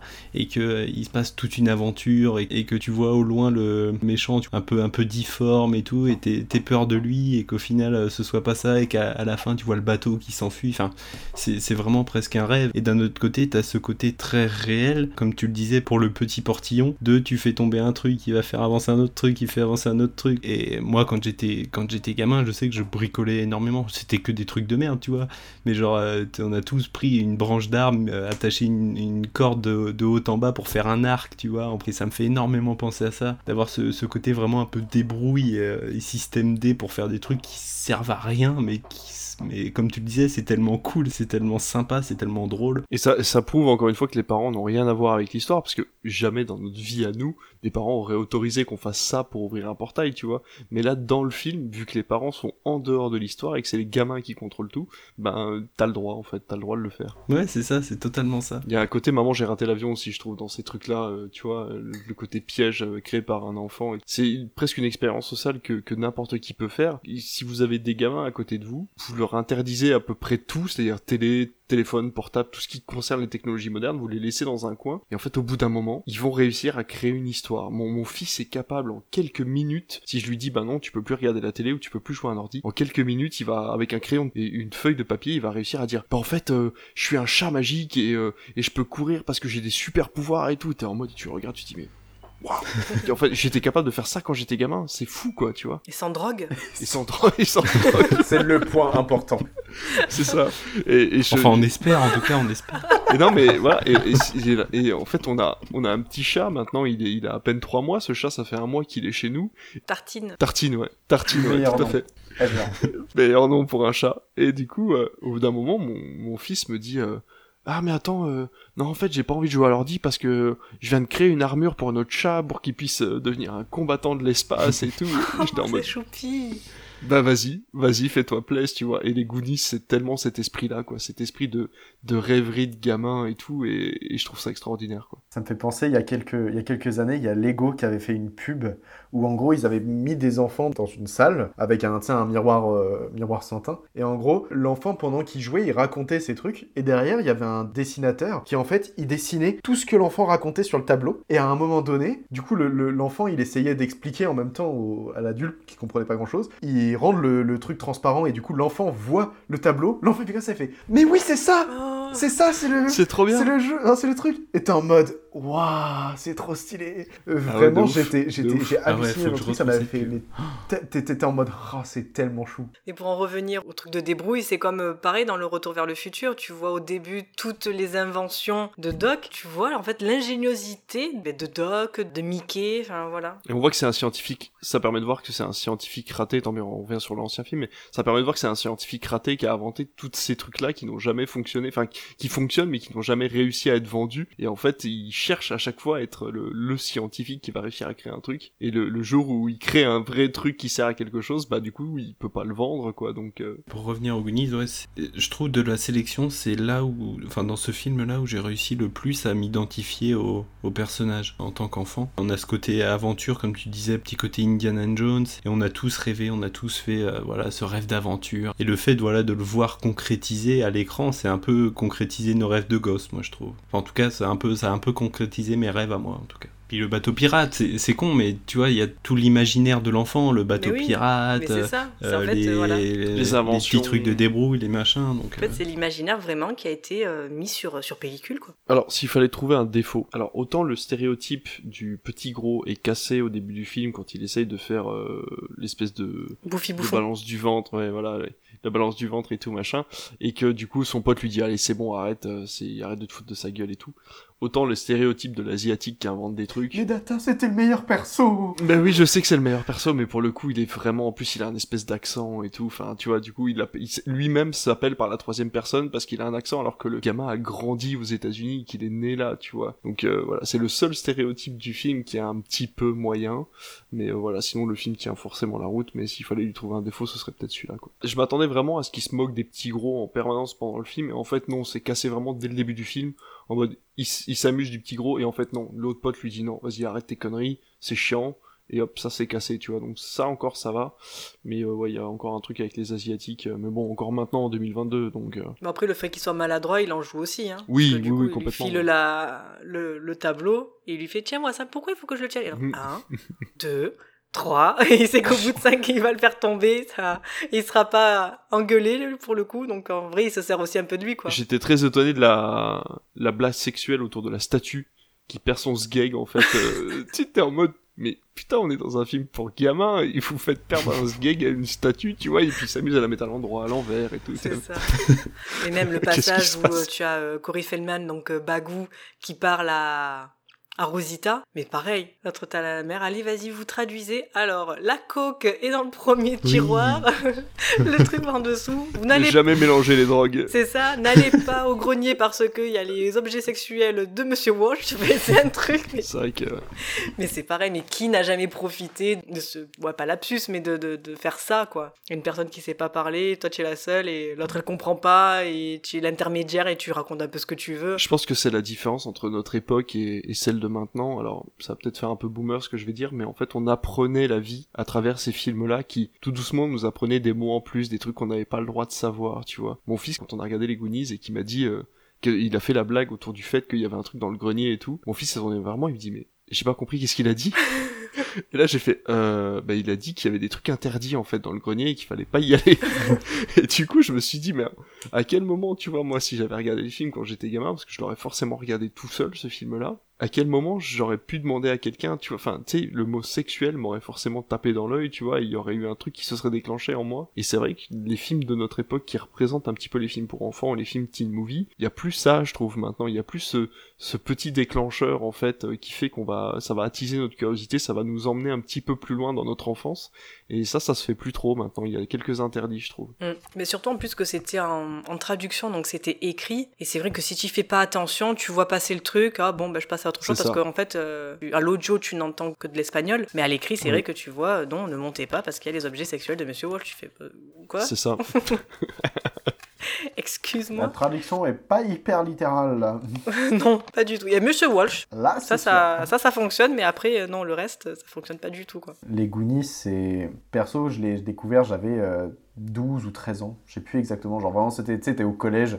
Et tu sais, ouais, t'as ce truc de. Bon, bah maintenant, je vais me dessiner une carte au trésor. Puis je vais faire genre que je suis sur un bateau. Je vais aller trouver le trésor du grand euh, Willy Le Borgne, tu vois. Et genre vraiment, c'est le truc de Willy Le Borgne, il m'est resté en tête, genre hyper longtemps. Et genre, en fait, tu vois, genre. euh, cette scène là de quand ils arrivent face vraiment au bateau là récemment quand euh, quand j'avais je l'ai revu ça m'avait fait repenser à bah, Uncharted le film Ah, ouais. tu sais, quand il arrive dans la salle avec les deux bateaux et tout. Complètement, ouais. Et j'étais en mode, waouh, c'est quand même vachement mieux dans les Goonies.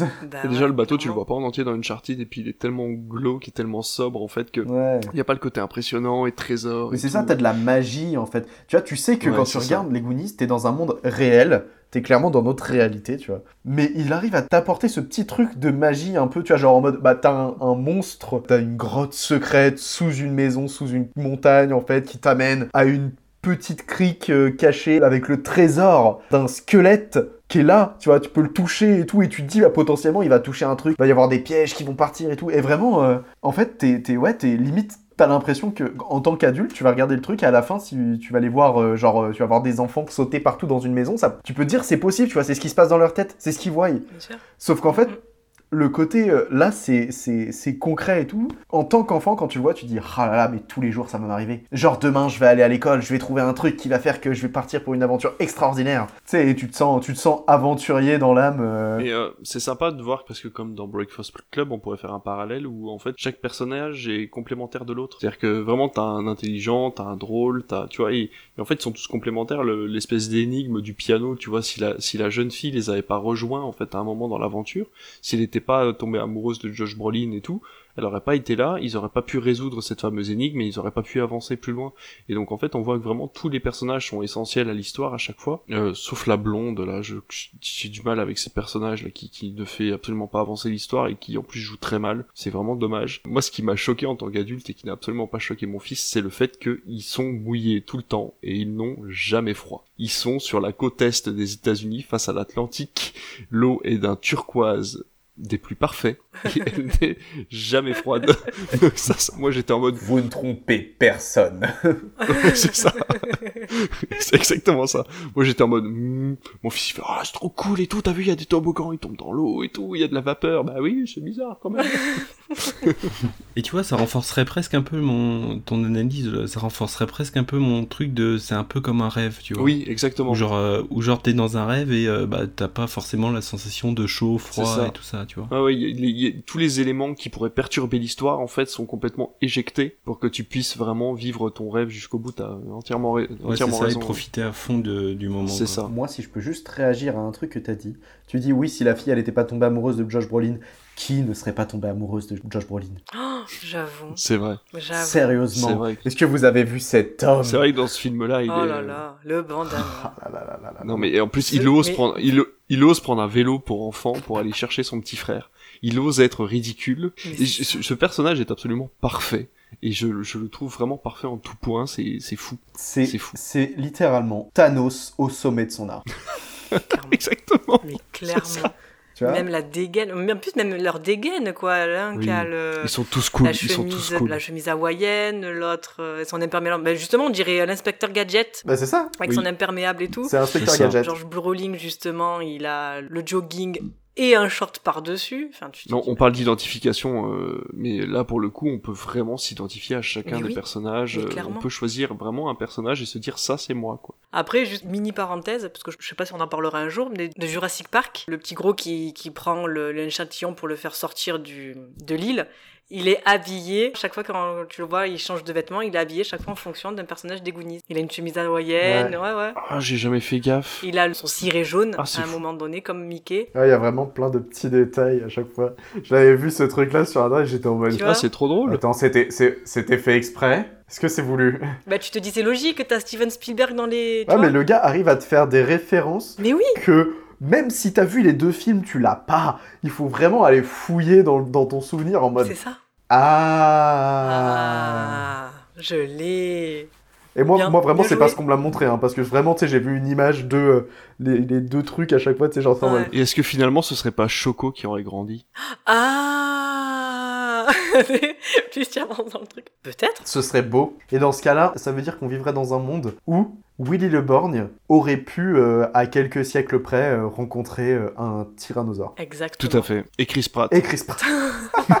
Ça, c'est un peu moins stylé, mais bon, je te le laisse. Et du coup, un monde aussi où bah, Thanos aurait pu se battre contre Chris Pratt, dans un autre monde. Oui, bah ça a, été, ça a été le cas. Oh là là. Oui, mais différemment. Par loin. Ah oui, différemment. Oh là là. On lit se connecter. Merci Monsieur Feggy. Et pour finir avec les anecdotes, tu as aussi à la fin, là, tu vois les parents, mais tu as certains, c'est vraiment leurs parents. Ah bon? Bah, Ah, C'est fou. Dingue. Bah déjà le père de Data, c'est vraiment alors je crois que son père ou sa mère c'est vraiment c'est vraiment eux. Tu as je crois le père ou la mère fait n'importe de la fille qui est amoureuse de George Brolin et de Choco. D'accord. Voilà. C'est fou. Mais ouais, bah pareil, tu te dis Pourquoi bah, faire parler les parents asiatiques de Data en japonais quoi? Bah, Quel est l'intérêt Au cas où si on n'avait pas enfin, compris, peut-être. Ouais, C'est pour le côté que le- intercontinental. le, mec sort un appareil photo quoi. Le mec sort un putain d'appareil photo. La seule invention qu'a inventé son père et qu'il veut utiliser au moment où il retrouve son fils, c'est un appareil photo. S'il n'y a pas plus stéréotypé que ça, Qui ne fonctionne pas, ça non plus, tu vois. qui ne fonctionne pas, tu vois. T'as la et- pellicule qui est éjectée. tu vois, t'arrives à la fin du film, tu te dis, ah les gars, c'est dommage, c'est dommage, tu vois, vous avez fait une faute dans le film, c'est celle-là, c'est vraiment dommage. Non, mais ça reste, ça reste un très très bon film, un très bon moment euh, à vivre en, quand t'es gamin et quand t'es adulte. J'aimerais terminer avec une citation d'un morceau de Orelsan et Gringe dans l'album Orelsan et Gringe sur les cassants flotteurs qui dit euh, On est les dignes héritiers des Goonies, pas des enfants de Timpleback. Joli, Hmm. effectivement. Pourquoi pas les enfants de Chimpleback Bon, c'est juste, euh, en gros, c'est le côté euh, générationnel. euh, Hmm. Eux, ils sont pareils des années 80, donc c'est euh, les Goonies. Les enfants de Timpleback, c'est plus tard. C'est dans les années 2000, c'est début 2000. Je pourrais même pas si tu pourrais t'identifier aux enfants de Timpleback, quoi. Enfin, j'ai plus l'impression que c'est un remake, un pseudo remake de la guerre des boutons. Tu vois, un délire dans le genre. Mais il y a, une- toute petite, euh, il y a un tout petit segment de, de la génération années 2000 qui connaît les enfants de Timpleback. Après, euh, ça reste un film assez discret. C'est vrai que ça a quand même moins de succès que les Goonies. Donc pour finir avec ce film, le côté critique presse, on avait les cahiers du cinéma qui disaient ce bricolage agréable et symbolique trace schématiquement le passage de l'âge adulte de Mickey au héros de 13 ans. Oui, oui, oui, ça marche, ça marche. Les cahiers du cinéma dans les années 80, ils étaient durs quand même. Ouais, j'avoue. Et positif, eux disaient hélas complaisantes et répétitives, les séquences d'action proprement dites déçoivent malgré la beauté plastique de certains plans. Pas trop positif pour le coup. Hein. Ouais. Mais en fait, tu, tu vois, moi j'ai un souci, en fait, depuis que j'ai vu Buzz l'éclair, j'ai l'impression que les critiques de cinéma ou les gens qui se veulent critiques de cinéma n'arrivent pas à se replacer concrètement selon la section d'âge ou en tout cas le public concerné Ouais, par un disais, film. C'est-à-dire qu'en ce moment, tout le monde est en train d'arracher la gueule à Buzz l'éclair. Ah bon? Et c'est des adultes de 30 piges bah, il y a, des bons avis, mais a- les premiers avis étaient relativement non positifs. Et c'était des gars de 30 ans euh, qui ont vu Toy Story quand ils étaient gamins et qui disent oui, euh, nu, nu. ce n'est pas fait pour toi. Replace-toi dans le contexte. Si t'étais un enfant de 14 piges qui découvre de la SF pour la première fois avant même ne serait-ce que d'aller voir Toy Story, parce que il faut considérer qu'il y a des gens qui vont aller voir Buzz l'éclair sans avoir vu Toy Story avant. Il n'y a pas spécialement besoin en plus. Non, il n'y a pas spécialement, il y a vraiment pas besoin. Il y a juste des, il y a des Easter eggs un peu à droite à gauche, mais qui, ne sont pas utiles si tu, si t'as pas vu Toy Story. Bah, je suis désolé, tu peux aller voir ça en tant que gamin de 12, 13, 14 ans et kiffer ta race parce que ça part dans l'espace, il y a des monstres, il y a des robots, ça, ça part de voyage dans le temps, c'est une porte ouverte sur la science-fiction, sur euh, l'attraction temporelle, sur, il y a plein, plein de trucs, plein, plein de trucs dans le film, mais place-toi par rapport au public pour lequel c'est fait. Là, positif, pour le coup, euh, c'est sûrement un mec de 40 piges qui allait voir les Goonies en disant oui, alors euh, au niveau de la réalisation, c'est pas top, machin. C'est pas fait pour toi. C'est fait pour les gamins qui ont envie de rêver pendant une heure et demie, comme le disait Jean-Charles. De tu, c'est un rêve éveillé de 1h40 où, ben voilà, tu, tu- juste tu kiffes en fait de voir une aventure avec des gamins. euh. Donc voilà, je pense que il y a des critiques de cinéma qui arrivent malheureusement pas à se placer par rapport au public concerné par un film et je pense que c'est important de le faire parce que sinon tu casses complètement euh, l'envie d'aller voir un film et pour les mauvaises raisons quoi. Et juste pour finir sur la parenthèse de Buzz l'éclair, moi j'y suis allée séance du matin parce que je me suis dit je ne veux absolument pas être dans une salle où ça c'est où c'est rempli de mômes. Je veux voilà profiter de de ce film. On devait être une trentaine dans la salle. Il y avait littéralement quatre gamins. Alors est-ce qu'ils ont fait comment en se disant on y va le matin, au moins on est peinard tu vois, parce que je pense que tu vas à la séance de 2 ou 4 heures, c'est euh, les chiffres sont complètement inversés. Tu à la séance du matin, c'était que des quasiment que des adultes, euh, avec euh, certains avec leurs enfants parce qu'après ils allaient manger McDo. Faut pas déconner. Avec la réduction avec la place Ouais. du cinéma. Alors, parenthèse dans parenthèse, ce qui était bien avant avec McDo, c'est que quand un film pour enfants sortait, tu avais le jouet en rap. Et ben là en ce moment c'est Crypto et les super animaux du Je vais tellement aller le qui, Ah, ça me qui- qui sort aussi. euh, fin juillet. Oui moi Tu aussi. sais pourquoi Ah Tu sais pourquoi Tu sais pourquoi Parce qu'il y a Keanu Reeves. Il fait la voix de Batman. ah merde. C'est pas vrai, elle a réussi à le caler dans une émission quoi. Je te jure, au moment où il a dit crypto, j'étais en mode, c'est sûr, va en parler. C'est sûr, elle va le dire. Non, mais on dire. est sur une émission des films teenage des années 80, elle arrive à caler le nom de Keanu Reeves quoi. Faut arrêter au bout d'un moment. J'ai pas encore parlé de Doctor Who. C'est une réussite. Mais je pense que Disney a très mal euh, fait sa communication en communiquant sur de la nostalgie par rapport aux gens qui avaient vu Toy Story, alors qu'ils auraient dû fabriquer la communication pour un nouveau public, pour qu'ils aillent ensuite découvrir Toy Story, et pas l'inverse. Là, les gens sont en colère en se disant, mais c'est pas la suite de Toy Story, enfin, c'est pas le Toy Story que j'attendais, sauf qu'on ne propose pas un Toy Story, on propose une histoire inédite autour d'un personnage qui a été créé à la suite d'un film pour le jouet Buzz l'éclair.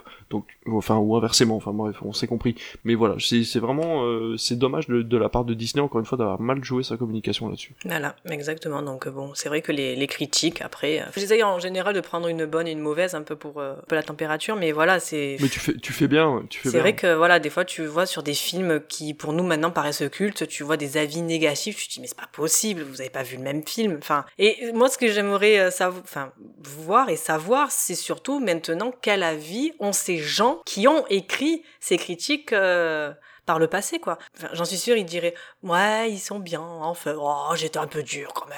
euh. Là, il y a un concept combiné à faire. Ouais, Oui, ben voilà. Combini, si vous nous écoutez. Il y a des défauts inhérents à- aux Goonies, on les voit, Mais mais, oui. tout le monde les voit. Même les gamins, ils les voient, il n'y a pas de souci là-dessus. Ce qu'il faut, c'est juste qu'il y ait un équilibre entre le plaisir que tu prends à regarder le film et les défauts inhérents à ce film-là.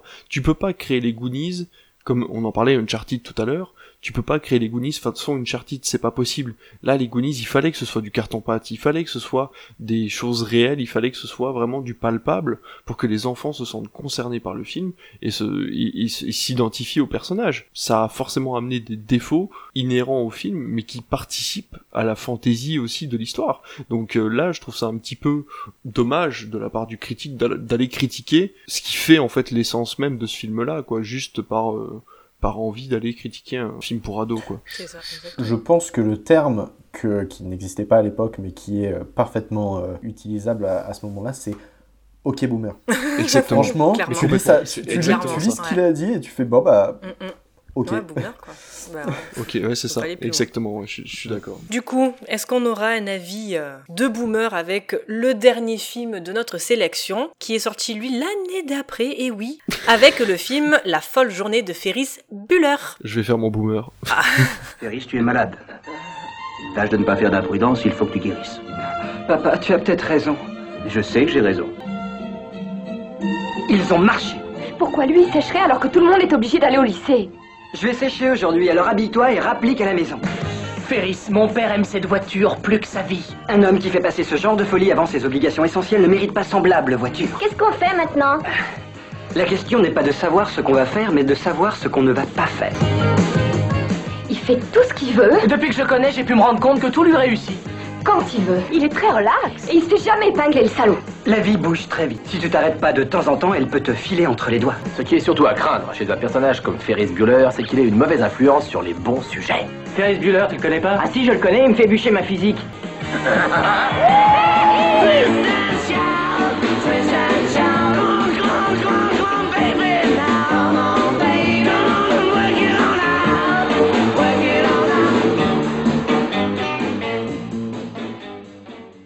Sorti en décembre 1986 et réalisé encore une fois par John Hughes avec Matthew Broderick, Alan Ruck, Jennifer Grey et Mia Sara pour une durée de 1h40 minutes. Ferris Bueller est un adolescent populaire et charmeur, mais aussi un cancre invétéré. Vivant dans la banlieue aisée de Chicago, un jour il convainc sa petite amie et son meilleur ami hypochondriaque et défaitiste de sécher les cours pour aller passer la journée à Chicago. Pendant qu'ils font les 400 coups dans la grande ville, le proviseur et la sœur de Ferris tentent chacun de leur côté de prouver aux parents que leur fils est un cancre et qu'il a séché. Petit point box-office, d'après vous, combien d'entrées a fait Ferris Bueller en France? Bon, pff, 300 000 entrées. Et encore, je suis gentil. Si Breakfast Club a fait 150 000, en- non, a fait moins de 100 000 entrées. euh. 1,5 million. Quoi? Non. Non, non, non. Moi, je dis. Non, euh, 200 000. Ouais, 300 000. Eh, T'es plus proche, David, avec 265 757 J'ai entrées. une petite lueur d'espoir. Alors, donc, alors, attends, avant, avant que, avant qu'on commence, ça veut dire que le mec qui a fait Breakfast Club a fait Ferris Bueller? Mais John Hughes, il a fait plein de choses. La- Non, non, mais moi, ce qui m'étonne, c'est vraiment le parallèle entre les deux films, quoi. L'écart entre les deux films, comme tu dis, ouais, c'est, c'est assez dingue. Bah, je crois que c'est lui le scénario de Maman, j'ai raté l'avion. Le scénario, il me semble. Ou en tout cas, l'idée. Ouais, ouais, non, non, scénario, non, je sais que que, non, il a pas réalisé, c'est sûr. Alors, attends, euh. attends, attends, j'y suis dessus. Attends, je suis dessus, je suis dessus, je suis dessus. Et puis après, il a refilé l'idée Non, non, à j'ai raté l'avion. Chris Columbus. En mode, tiens, Beethoven, Oui, moi, c'est. Flubber, oui, aussi. Ouais, ça m'étonne pas, après. Flubber, c'était trop bien. Oh Les visiteurs en Amérique. Ouais, mais fouille pas trop, par contre. Oui, pas, oui, ouais. Pourquoi il a fait ça Ouais. Ah, Non, non, non, mais ça va. Il... Non. Oh, oh C'est lui qui a écrit ça Oh mon dieu, je vais pleurer. Miracle de la... sur la 34e rue. Personne Personne n'a vu ce film. Non, mais attends, il est Personne des années ce film. 30, ce film, non? 94. Quoi? Non, mais le remake. Film Non, de mais c'est un Noël. remake. Film de Noël. Il est plus vieux que ça. Miracle ouais sur la 34e rue, normalement, c'est un film des années 50. Ah oui, est un remake du film homonyme Ah, sorti en bon. 1947, lui-même basé sur une histoire de Valentine Davis. Ouais, mais bon, moi j'ai 94 en tête. Ah oui, bah moi. Oh mon dieu, ce film, et tu pleures. Bon, bref, passons. du coup, Aurélien, par élimination, c'est toi qui as choisi ce film, dis-nous pourquoi. Parce qu'il n'y en avait pas d'autres. non, en vrai, en vrai j'ai vu Ferris Bueller euh, assez bah, pareil en fait quand j'étais jeune, mais genre je devais avoir 15 ans. T'es euh, collégien, presque lycéen, euh, tu t'ennuies en cours comme pas possible. Et tu vois Ferris Bueller et tu vois du coup ce gars qui lui passe une après-midi incroyable juste par pure chance. Genre en fait, c'est vraiment le, le gars le plus détestable de l'humanité tout entière qui va jouer un coup de dé. Il se dit, eh franchement, je la tente. Tu vois, c'est vraiment le je la tente, si ça passe, c'est cool. Il tente son truc pour sécher ses cours, ça passe. Pour sortir de chez lui sans se faire choper, ça passe. Il fait venir avec lui son pote qui est vraiment malade. Il va chercher sa copine en cours, pendant le cours qu'il est censé sécher. Ça passe. Et ensuite, il enchaîne tout l'après-midi de on prend une Ferrari, on va se balader. T'inquiète pas pour le compteur, j'ai ce qu'il faut, on roulera en arrière, ça passe. Non. Personne croit à ça. Personne. croit à ça. Personne. Tu- C'est vraiment, c'est le tu ne trompes personne. Et, sauf que le problème, c'est même pas un problème, parce que du coup, c'est la base même du film, c'est toi, tu te dis, tu ne trompes personne. Tout le monde est trompé. Ses parents ne voient rien. Le principal, même s'il tente, il n'arrive pas à prouver que Ferris Bueller, il, il fait des conneries pendant, en- pendant sa journée où il est censé être malade, alors qu'il passe à la télé. Il passe littéralement à la télé en attrapant une balle de baseball pendant un match. Vraiment, il ne voit rien. Et c'est ça qui est fou. Et c'est surtout, le pire, c'est il arrive à tromper tous les étudiants de son lycée. Parce que, tu sais, il y a tout ce truc de, de oui, Ferris, il va mourir. À la base, c'est juste, oh, il a une grippe. Il est juste un peu enrhumé, il reviendra demain. Et ça part en sauver Ferris, écrit en gros sur le château d'eau. C'est littéralement la seule vanne qui m'a fait rire. En fait, c'est le truc de la Mais c'est rumeur. incroyable. En fait, non seulement tu assistes à un personnage qui est à la fois détestable parce que tout ce qu'il fait, il le réussit et tu découvres qu'au bout d'un moment, en fait, il pourra pas tout réussir dans sa vie. Et du coup, c'est vraiment à la fin, t'as un peu l'effondrement du personnage, même si, par miracle, il arrive quand même à s'en sortir. T'as ce truc-là, et en même temps, t'as le côté, tu sais, l'ampleur que peut prendre une simple rumeur. Tu sais, c'est juste, je suis malade. Et en fait, t'as une escalade qui fait que ça finit par, oh, on fait une levée de fonds, vite, donnez de l'argent, donnez de l'argent pour sauver Ferris Bueller. Et ça traverse la ville. Toute la ça traverse la ville parce que au fur et à mesure, oui. tout le monde lui dit à sa sœur et à sa mère, je sais plus quoi, genre, Ah, je, je vous souhaite bon rétablissement. Et, et mais ça tient pas la route. Mais le truc, c'est à la rapidité. C'est ça qui est marrant, c'est la rapidité du truc. C'est pas sur un mois ou quoi, c'est sur une Le mec a journée. une vie pendant une journée. Il assiste à un match de baseball. Il faut savoir que les matchs de baseball aux États-Unis n'ont pas de chrono. C'est-à-dire que, enfin, je veux dire, ça peut durer littéralement 6 heures. Ça peut durer une journée entière un match de baseball. Et il arrive à faire un match de baseball. Il arrive à faire une parade. Danser sur le char d'une parade. C'est ça. Il arrive à trouver une, une place de parking en plein Chicago. Enfin, je veux dire, il y a rien qui tient la route dans ce putain de film.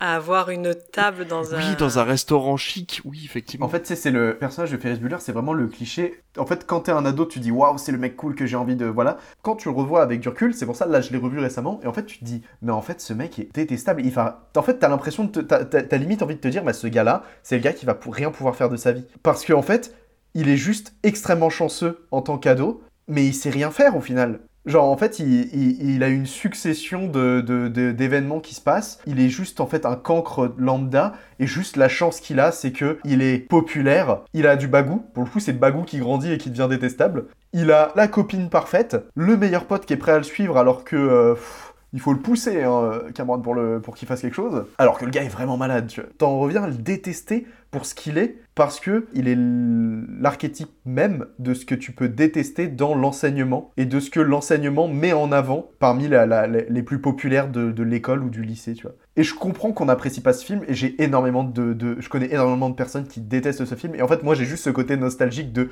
Quand j'avais 15 ans, je voulais être lui, parce qu'en fait, je m'ennuyais pendant les cours, et je voulais juste sortir et m'échapper. Et genre, franchement, conduire une Ferrari, ça m'aurait fait plaisir. Et aller au musée, genre, moi j'ai juste, voilà, la construction graphique de ces plans au musée, Oh, la quand scène, la- c'est comme la ça. seule, c'est vraiment cette scène est extraordinaire. Voilà, Extraordinaire. chaque fois, vraiment, c'est c'est le truc que je me dis. Ah, il y a quand même du cinéma dans ce film. à, quel, à quel moment, c'est ça, à quel moment John Hughes fait un film pour MTV, décide de faire un, vraiment le, le enfin, ce que moi je considère être un des pires films de tous les temps, mais, et, et, et réussit à faire des plans aussi propres et aussi cadrés dans ce putain de musée, quoi, c'est fou. C'est fou d'avoir autant d'idées de mise en scène et de pas réussir à le mettre au point pour le reste du film, quoi. C'est dommage. Mais après, les gens qui n'aiment pas ce film, il n'y a pas un côté quand même euh, de jalousie dans de se dire. Mais bien sûr. Ah, mais complètement. Il arrive à le faire. En fait, les gens qui n'aiment pas ce film, c'est littéralement la sœur de Ferris, Oui. quoi. Oui, oui, non, mais je suis d'accord. C'est-à-dire que pourquoi il arrive, tout ce qu'il touche, il arrive à, à avoir ce qu'il veut. C'est un truc de. Il y a des gens comme ça. Aurel, tu disais que c'est un cancre, mais pas sûr en fait, parce que le gamin arrive quand même à relier l'interphone de la maison à un magnétophone qui répète la même chose en boucle sur des messages préenregistrés. Il arrive à mettre en place des espèces de pièges où en fait sa mère croit que son bras en plastique c'est lui. Parce que oui, on voit le bras en plastique sortir de la couverture et la mère elle se dit pas, Hum, c'est bizarre.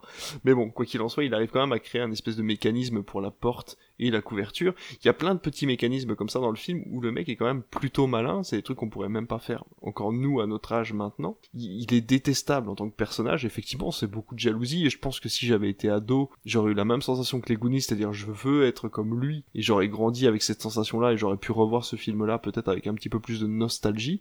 Mais le fait de l'avoir vu pour la première fois à 30 ans, j'ai juste envie de le claquer en fait, ce petit gamin-là. Bah écoute, moi je l'ai vu il y a pas longtemps, quoi. Je l'ai revu là une deuxième fois pour me remettre un peu les idées au frais, mais je l'ai vu il y, a, il y a pas longtemps, il y a quelques mois pour la première fois. Et franchement, j'ai kiffé parce que je me suis dit, putain, mais merde quoi, pourquoi j'ai pas eu les mêmes idées que lui? Et on en revient en fait à Retour vers le futur et les inventions de Doc, pareil, aux Goonies et le fait de, de- le mécanisme pour ouvrir leur, leur portail. C'est pareil.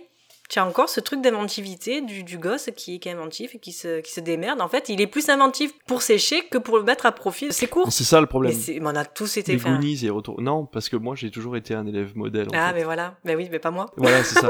Moi, j'ai toujours été le gars qui respectait les règles, j'ai toujours été, j'ai toujours été rangé dans le rang. Et en fait, le fait de voir ce gamin qui utilise son inventivité. Alors, dans les Goonies, c'est une noble cause. Dans Retour vers le futur, c'est pas fait exprès. Parce que finalement, il est pas malin, en fait. Euh, Marty McFly, dans Retour vers le futur, il arrive à, il, il est un peu mais il est pas malin. C'est pas lui qui invente tout ça. Mais par contre, là, dans Ferris Bueller, le gamin est malin et il l'utilise pour quelque chose de tordu. Et en fait, ça maker au plus haut point, même son ami hypochondriaque, il arrive forcé à sortir de chez lui. Au fur et à mesure de l'histoire, il le met de plus en plus dans la merde avec cette histoire de Ferrari, le fait qu'il rentre pas à l'heure, le fait qu'il arrive pas à, à revenir en arrière. Et même ça, à la fin, son pote, il lui pardonne et lui dit, ben merci, au moins je vais pouvoir me confronter à mon père maintenant. Et t'as juste envie de le baffer, de dire putain, t'es le personnage le plus intéressant de cette putain d'histoire, et tu remercies l'enculé qui t'a fait faire toutes tes conneries, juste parce que tu dis que cette fois-ci tu vas pouvoir te confronter à tes parents, tu vois. Ça m'énerve au plus haut point que ce sale gosse arrive à faire avancer psychologiquement des personnages qui étaient hyper intéressants. Ce film m'énerve au plus haut point, et dès le début, il regarde la caméra et dit, eh, aujourd'hui, je vais faire gros de la merde et tu vas voir, je vais kiffer. Et toi, tu vas devoir juste me regarder, tu vois. Et tout, tout, y a, y a rien qui va, quoi. Je veux dire, le fait qu'il arrive à se mettre, euh, en plus, il y a, y a même pas chronologiquement, il y a, y a aucun sens. C'est-à-dire que à un moment, Ferris disparaît, on ne sait pas pourquoi, et hop, il est sur un char, et il chante avec des Allemandes. Et pourquoi c'est la fête de l'Allemagne ce jour-là à Chicago On ne sait pas. C'est parce que, je sais pas, ils ont du lieu de tournage, ils ont dû se dire, bon bah aujourd'hui c'est la journée de l'Allemagne, euh, j'en sais rien. Tu sais pas pourquoi dans les années 80, la petite amie de Ferris Bueller avait le droit de prendre par la main et euh, de limite draguer son petit copain hypochondriaque pendant toute la moitié du film, parce que en fait Ferris n'est plus là. Donc euh, voilà, ils ont une espèce de relation un peu chelou où tu te dis, bah en fait la copine de Ferris va tomber amoureuse de l'hypochondriaque et ça va bien se finir. Non, non, la copine de Ferris tombe quand même amoureuse de Ferris et elle est persuadée qu'ils vont se parier ensemble parce que c'est normal. C'est putain de sale gosse qui a le droit à la jolie copine et pas l'hypochondriaque qui a du mal avec euh, la gestion de ses parents, tu vois. Donc euh, non, vraiment, moi, la, le Ferris Bueller, c'est une bulle très énervante de ce qui représente l'Amérique la plus détestable pour moi en fait euh, dans les années 80. Je, la, je le ferai pas regarder à, à mes enfants je, je, parce que ça va leur donner de mauvaises idées.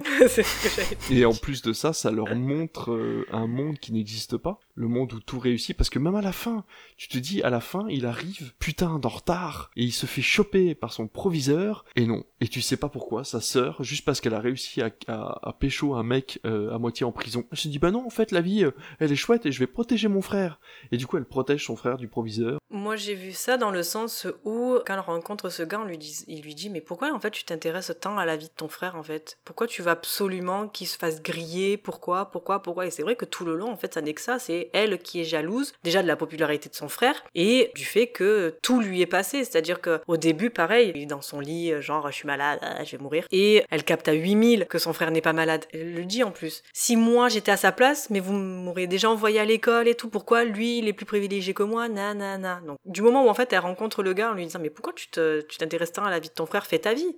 Et c'est à ce moment-là où en fait elle dit bah, bah ça va, bah écoute, tu te feras pas choper parce que bah, je te couvre et puis le jour où six mois par contre j'ai euh, voilà je dois je dois faire euh, une journée de sèche, et ben tu, je seras là pour me Moi, je protéger. voyais plus ça dans le sens. Non, moi je l'ai vu comme ça, tu vois, moi je l'ai vu comme ça, en mode c'est bon, elle a lâché l'affaire, c'est quoi, ben le, tu- il se- enfin, pour moi il se fera un moment choper, euh, Ferris.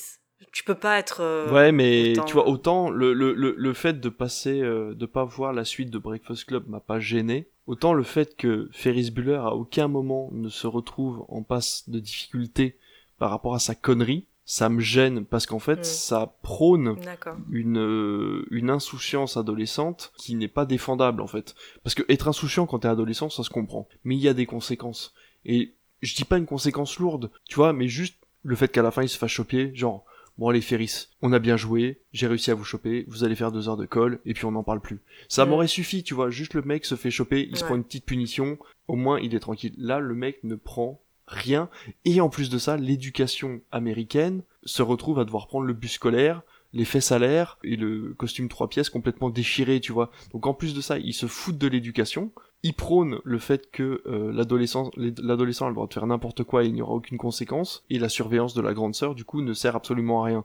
C'est ça qui m'a gêné en soi, c'est que voilà, c'est le côté non non conséquence, mais en même temps c'est le côté MTV de l'époque aussi qui voulait que les adolescents avaient le droit de faire à peu près n'importe quoi et ce qu'ils voulaient à l'époque. D'ailleurs le film commence sur euh, un allumage de télé sur MTV, donc euh, ça prouve bien que voilà c'était une publicité pure et dure pour euh, pour cette chaîne qui se voulait euh, irrévérencieuse à l'époque. Et du coup, pour le réalisateur, on est carrément sur un, un film à 180 degrés de ce qu'il a fait pour Breakfast Club, quoi. sauf pour l'éducation. Ou encore une fois, même si c'est beaucoup plus dans la caricature, le professeur principal, le directeur même, là pour le coup, le proviseur, se retrouve vraiment calqué comme quelque chose de stéréotypé et de complètement caricatural pour montrer que l'éducation américaine était complètement à côté de la plaque à l'époque et ne faisait pas les choses comme il faut. Donc hormis ce point-là qui est complètement, enfin, pas identique, mais qui se veut dans la même lignée que Breakfast Club, effectivement tout le reste est complètement différent. Bah, Je crois que de toute façon, euh, le, le traitement de l'éducation euh, américaine, c'est très récurrent dans les films de John Hughes. Je sais que euh, j'en ai vu pas mal et euh, c'est quelque chose qu'il aime bien critiquer souvent. Il s'est créé un univers vraiment dans la plupart de ses films, ça se passe à Chermer. euh, c'est genre cette ville-là, c'est la ville typique américaine,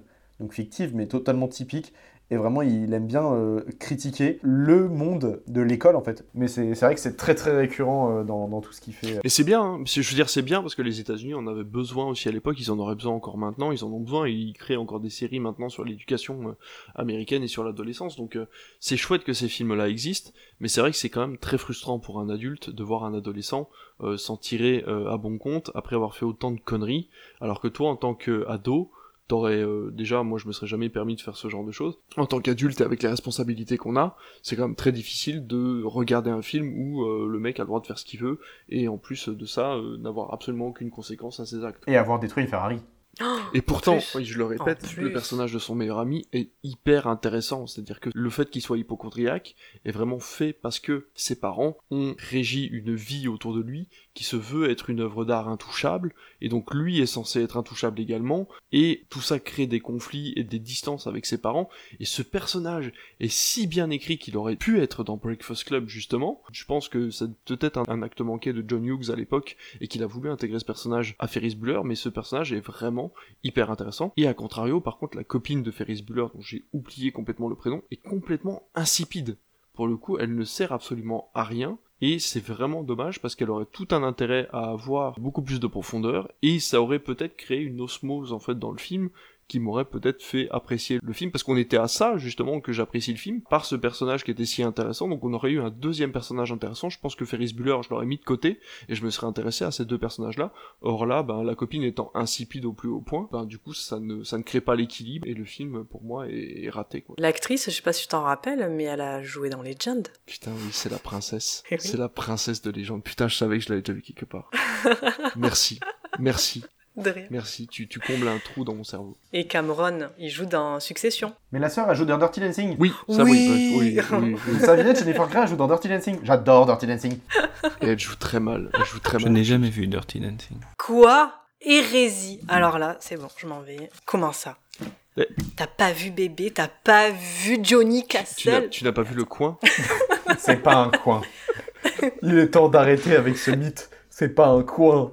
C'est un poteau. n'empêche que Jean-Charles nous a pas donné son avis sur Ferris C'est vrai ça Dis-nous tout. Eh ben, euh, ouais, Très bon avis, c'est tout.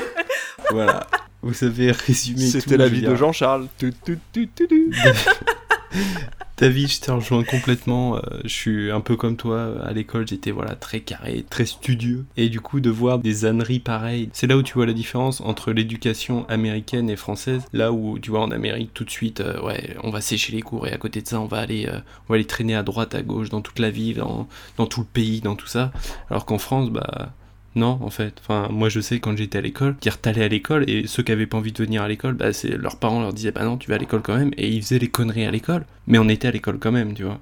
Là où aux États-Unis, enfin, du moins dans le film, ça se passe pas du tout comme ça et genre, il y a rien qui va dans le film. Je veux dire, euh, euh, t'as cette euh, exagération du, en gros, du téléphone arabe, hein, c'est un peu ça de ah, je suis malade. Quoi? T'es malade? Tu vas mourir Ok, tu vas mourir. Comme, comme vous l'avez dit, à la fin, le rein, c'est typiquement ça. Et à ça, tu rajoutes des trucs qui marchent pas, quoi. Je veux dire, t'as au téléphone euh, le proviseur qui a son copain. Et, ah ouais, c'est vous, euh, machin. euh, ah ouais, non, en fait, c'est pas moi. Ah si, en fait, attends, c'est pas vous. Ok, c'est pas vous. Bon, ok. Euh, je me suis trompé. Et puis, attends, euh, bah au pire, on y va, on va, on va la chercher. Euh, ouais, mais comment on peut faire? Elle va nous reconnaître. Bah, on mettra un impair. Ça, ça, va marcher. Bah, non, ça marche pas en fait. Puis, du coup. Ouais, je viendrai vous accompagner. Non, non, mais on se verra de loin parce qu'on est un peu pressé. ok, bon, on se verra de loin. Et puis, ah ouais, c'est votre papa. Ouais, c'est votre papa. Hop, l'autre arrive, elle roule une grosse galoche à Ferris. Tu dis, ah ouais. Et même là, tu crois encore que c'est son Bah, papa. après, je pense que c'est le culot. Plus c'est gros, plus tu y crois, en fait. Donc, euh, en fait, c'est ça le truc. C'est qu'au bout d'un moment, tu peux Ouais. pas te dire non, euh, il est pas allé là-bas. Mais même son père, à un moment, il le croise, il fait Bah non, c'est pas lui. Mais.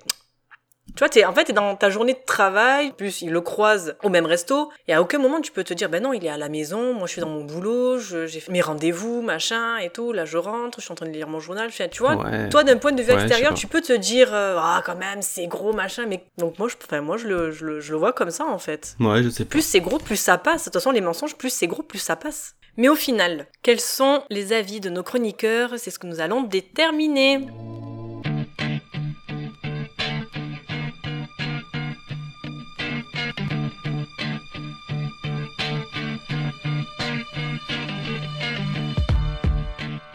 Il est donc temps d'élire le teen movie des années 80 que nous avons le plus aimé. Aurélien, lequel choisis-tu? Lequel as-tu le plus aimé parmi la sélection? C'est dur.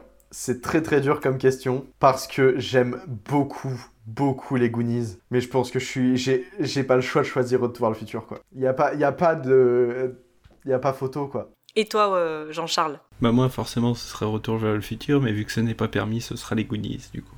David Même si je ne considère pas Retour vers le futur exactement comme un teen movie, euh, il est tellement cher à mon cœur que ce sera Retour vers le futur. Ça sera Retour vers le futur pour moi aussi. Retour vers le futur gagne Le gars qui repart. On fasse gaffe aux droits d'auteur. Oui, quand même. Ouais, ça va, je chante. C'est pas comme si je chantais bien. Ouais, justement. Avant de clôturer cette émission, est-ce qu'on ne passerait pas à la chronique d'Aurélien? Oui. Oui, Ça oui, peut. oui, oui, bravo, oui. Allez, Vous êtes censé être content de ma chronique. J'avoue. Mais on est, tu, marques, tu remarqueras qu'on est toujours content, mais après. Oui. Ouais, c'est vrai. temps de retard quand même. hein. C'est la latence, le temps que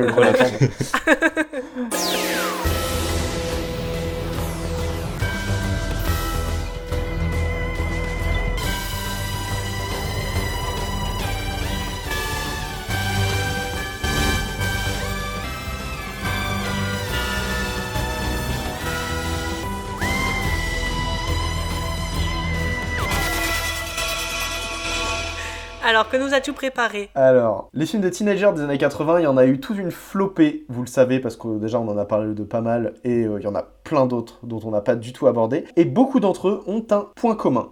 Bon, en plus d'avoir des ados complètement débiles, souvent, ils ont aussi des scénarios qui sont pas hyper fameux. Alors aujourd'hui, on revient à notre jeu originel. Je vous pitch des films, vous me dites s'ils existent ou pas. Donc vous de deviner s'ils sortent de mon propre cerveau malade ou de celui des studios euh, hollywoodiens. Allez, c'est parti. Ok. C'est parti. On est parti. On commence. euh, alors, est-ce qu'on a déjà vu un duo d'ados subissant le harcèlement de leurs camarades de classe? Jusqu'à ce que le visionnage d'un film les motive à créer une Frankenstein dont la particularité principale est une énorme paire de seins Oui, c'est Code Lisa. Ah, j'avais pas ça en Vous tête. connaissez pas la série Code Lisa? Ça passait sur France 2, c'est deux ados qui avaient créé une intelligence artificielle d'une meuf et du coup elle pouvait sortir de l'écran. Bah, du coup, c'est pas ça. Y'a que moi qui connais ça? Ah merde Mais cool. Non, moi je, je Euh, vois pas non, du tout. moi non plus, Là, je je- sèche. Pourtant, c'est dans la tête de John Hughes que ça rame. Euh, on a vu Une créature de rêve sortie en 1985, ce qui nous montre que la puberté, c'est compliqué pour beaucoup. En fait, c'est l'histoire de personnages, voilà, ils sont harcelés à l'école et tout ça, et pour être cool un peu, ils veulent se créer une petite amie, et donc ils font, euh, en voyant Frankenstein, ils se disent, hey, mais on va la fabriquer, et du coup, ils la font genre un peu parfaite, genre euh, la meuf, euh, une bonne grosse paire de seins, genre mignonne, en mode, ah ouais, non, mais entre nous, c'est que du cul, de toute façon. D'accord, ok. Voilà, c'est juste histoire de les, de les faire monter un peu. C'est pas un film fameux. Alors, est-ce qu'on a vu un champion de bilboquet international devenir le roi de la piste de danse du lycée après avoir fait exploser le casier d'un camarade avec un boulet de démolition? Attends, un boulet de démolition. Mais déjà, le gars, il est champion de Bill Bokeh. Mais déjà, quel pitch part comme ça Champion de Bill C'est allé Bokeh. loin quand même.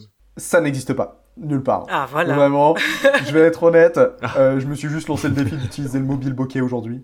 Ah, voilà. Donc je le place là. Mais euh, non, bah, je me suis dit pourquoi pas, ça pourrait plaire à Miley Cyrus, le boulet de démolition. Ah, ouais, pas bête, pas bête, pas bête. Voilà. C'est pas faux.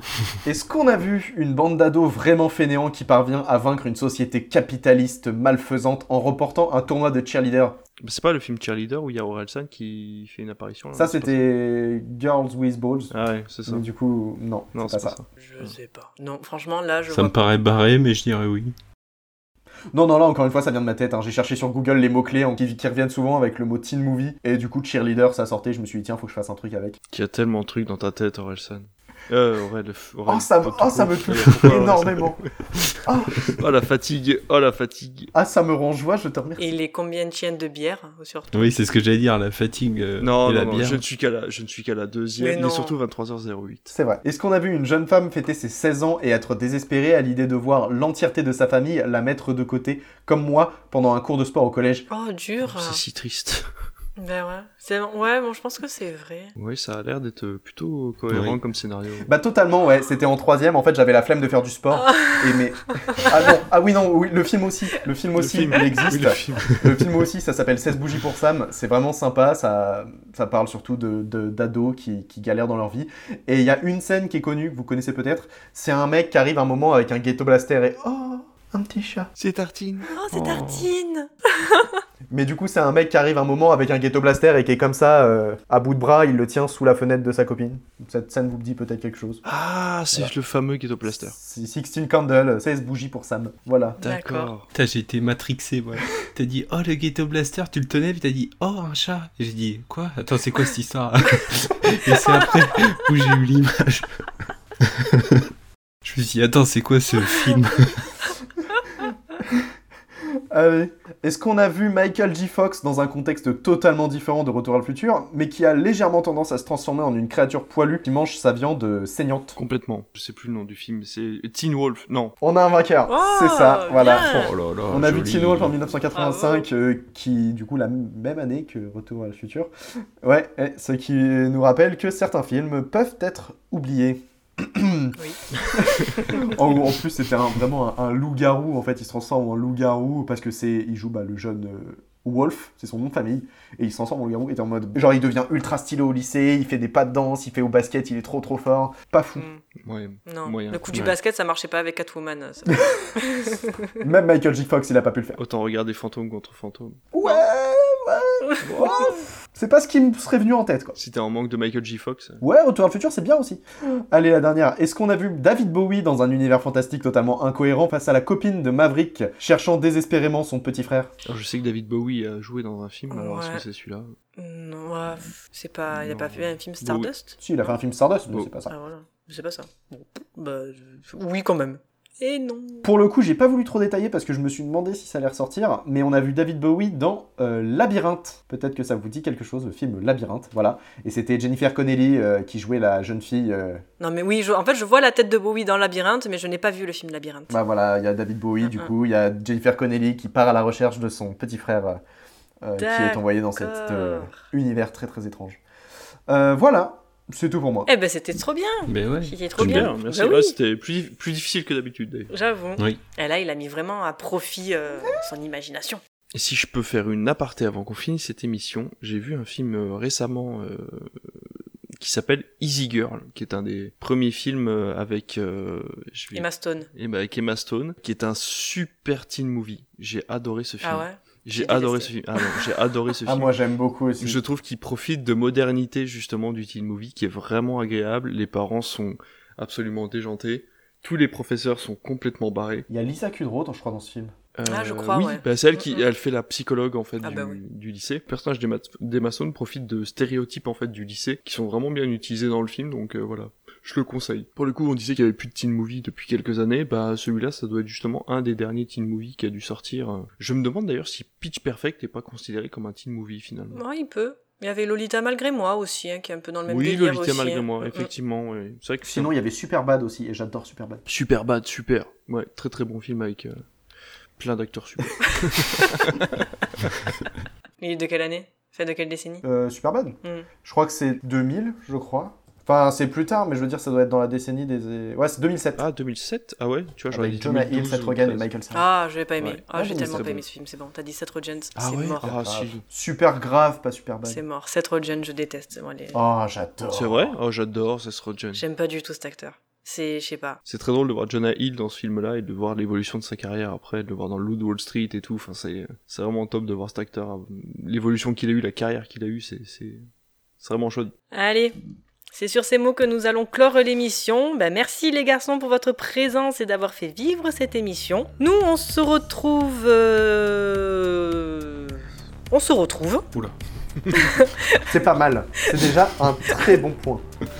Déjà, on se re- voilà, c'est un très bon point. Pour vous parler encore et toujours plus de films, retrouvez-nous donc sur Instagram, Twitter et si vous le souhaitez, vous pouvez rejoindre notre Discord et venir discuter avec nous de films, mais aussi de séries, de livres, de comics, de mangas, de jeux vidéo et bien d'autres. Si le podcast vous a plu, n'hésitez pas à le noter sur Apple Podcasts, Spotify ou Podcast Addict. Partagez-le un maximum si vous l'avez apprécié. Bisous et bonne soirée Bonne soirée. Salut. Merci Alice, bonne soirée à tous. Ciao.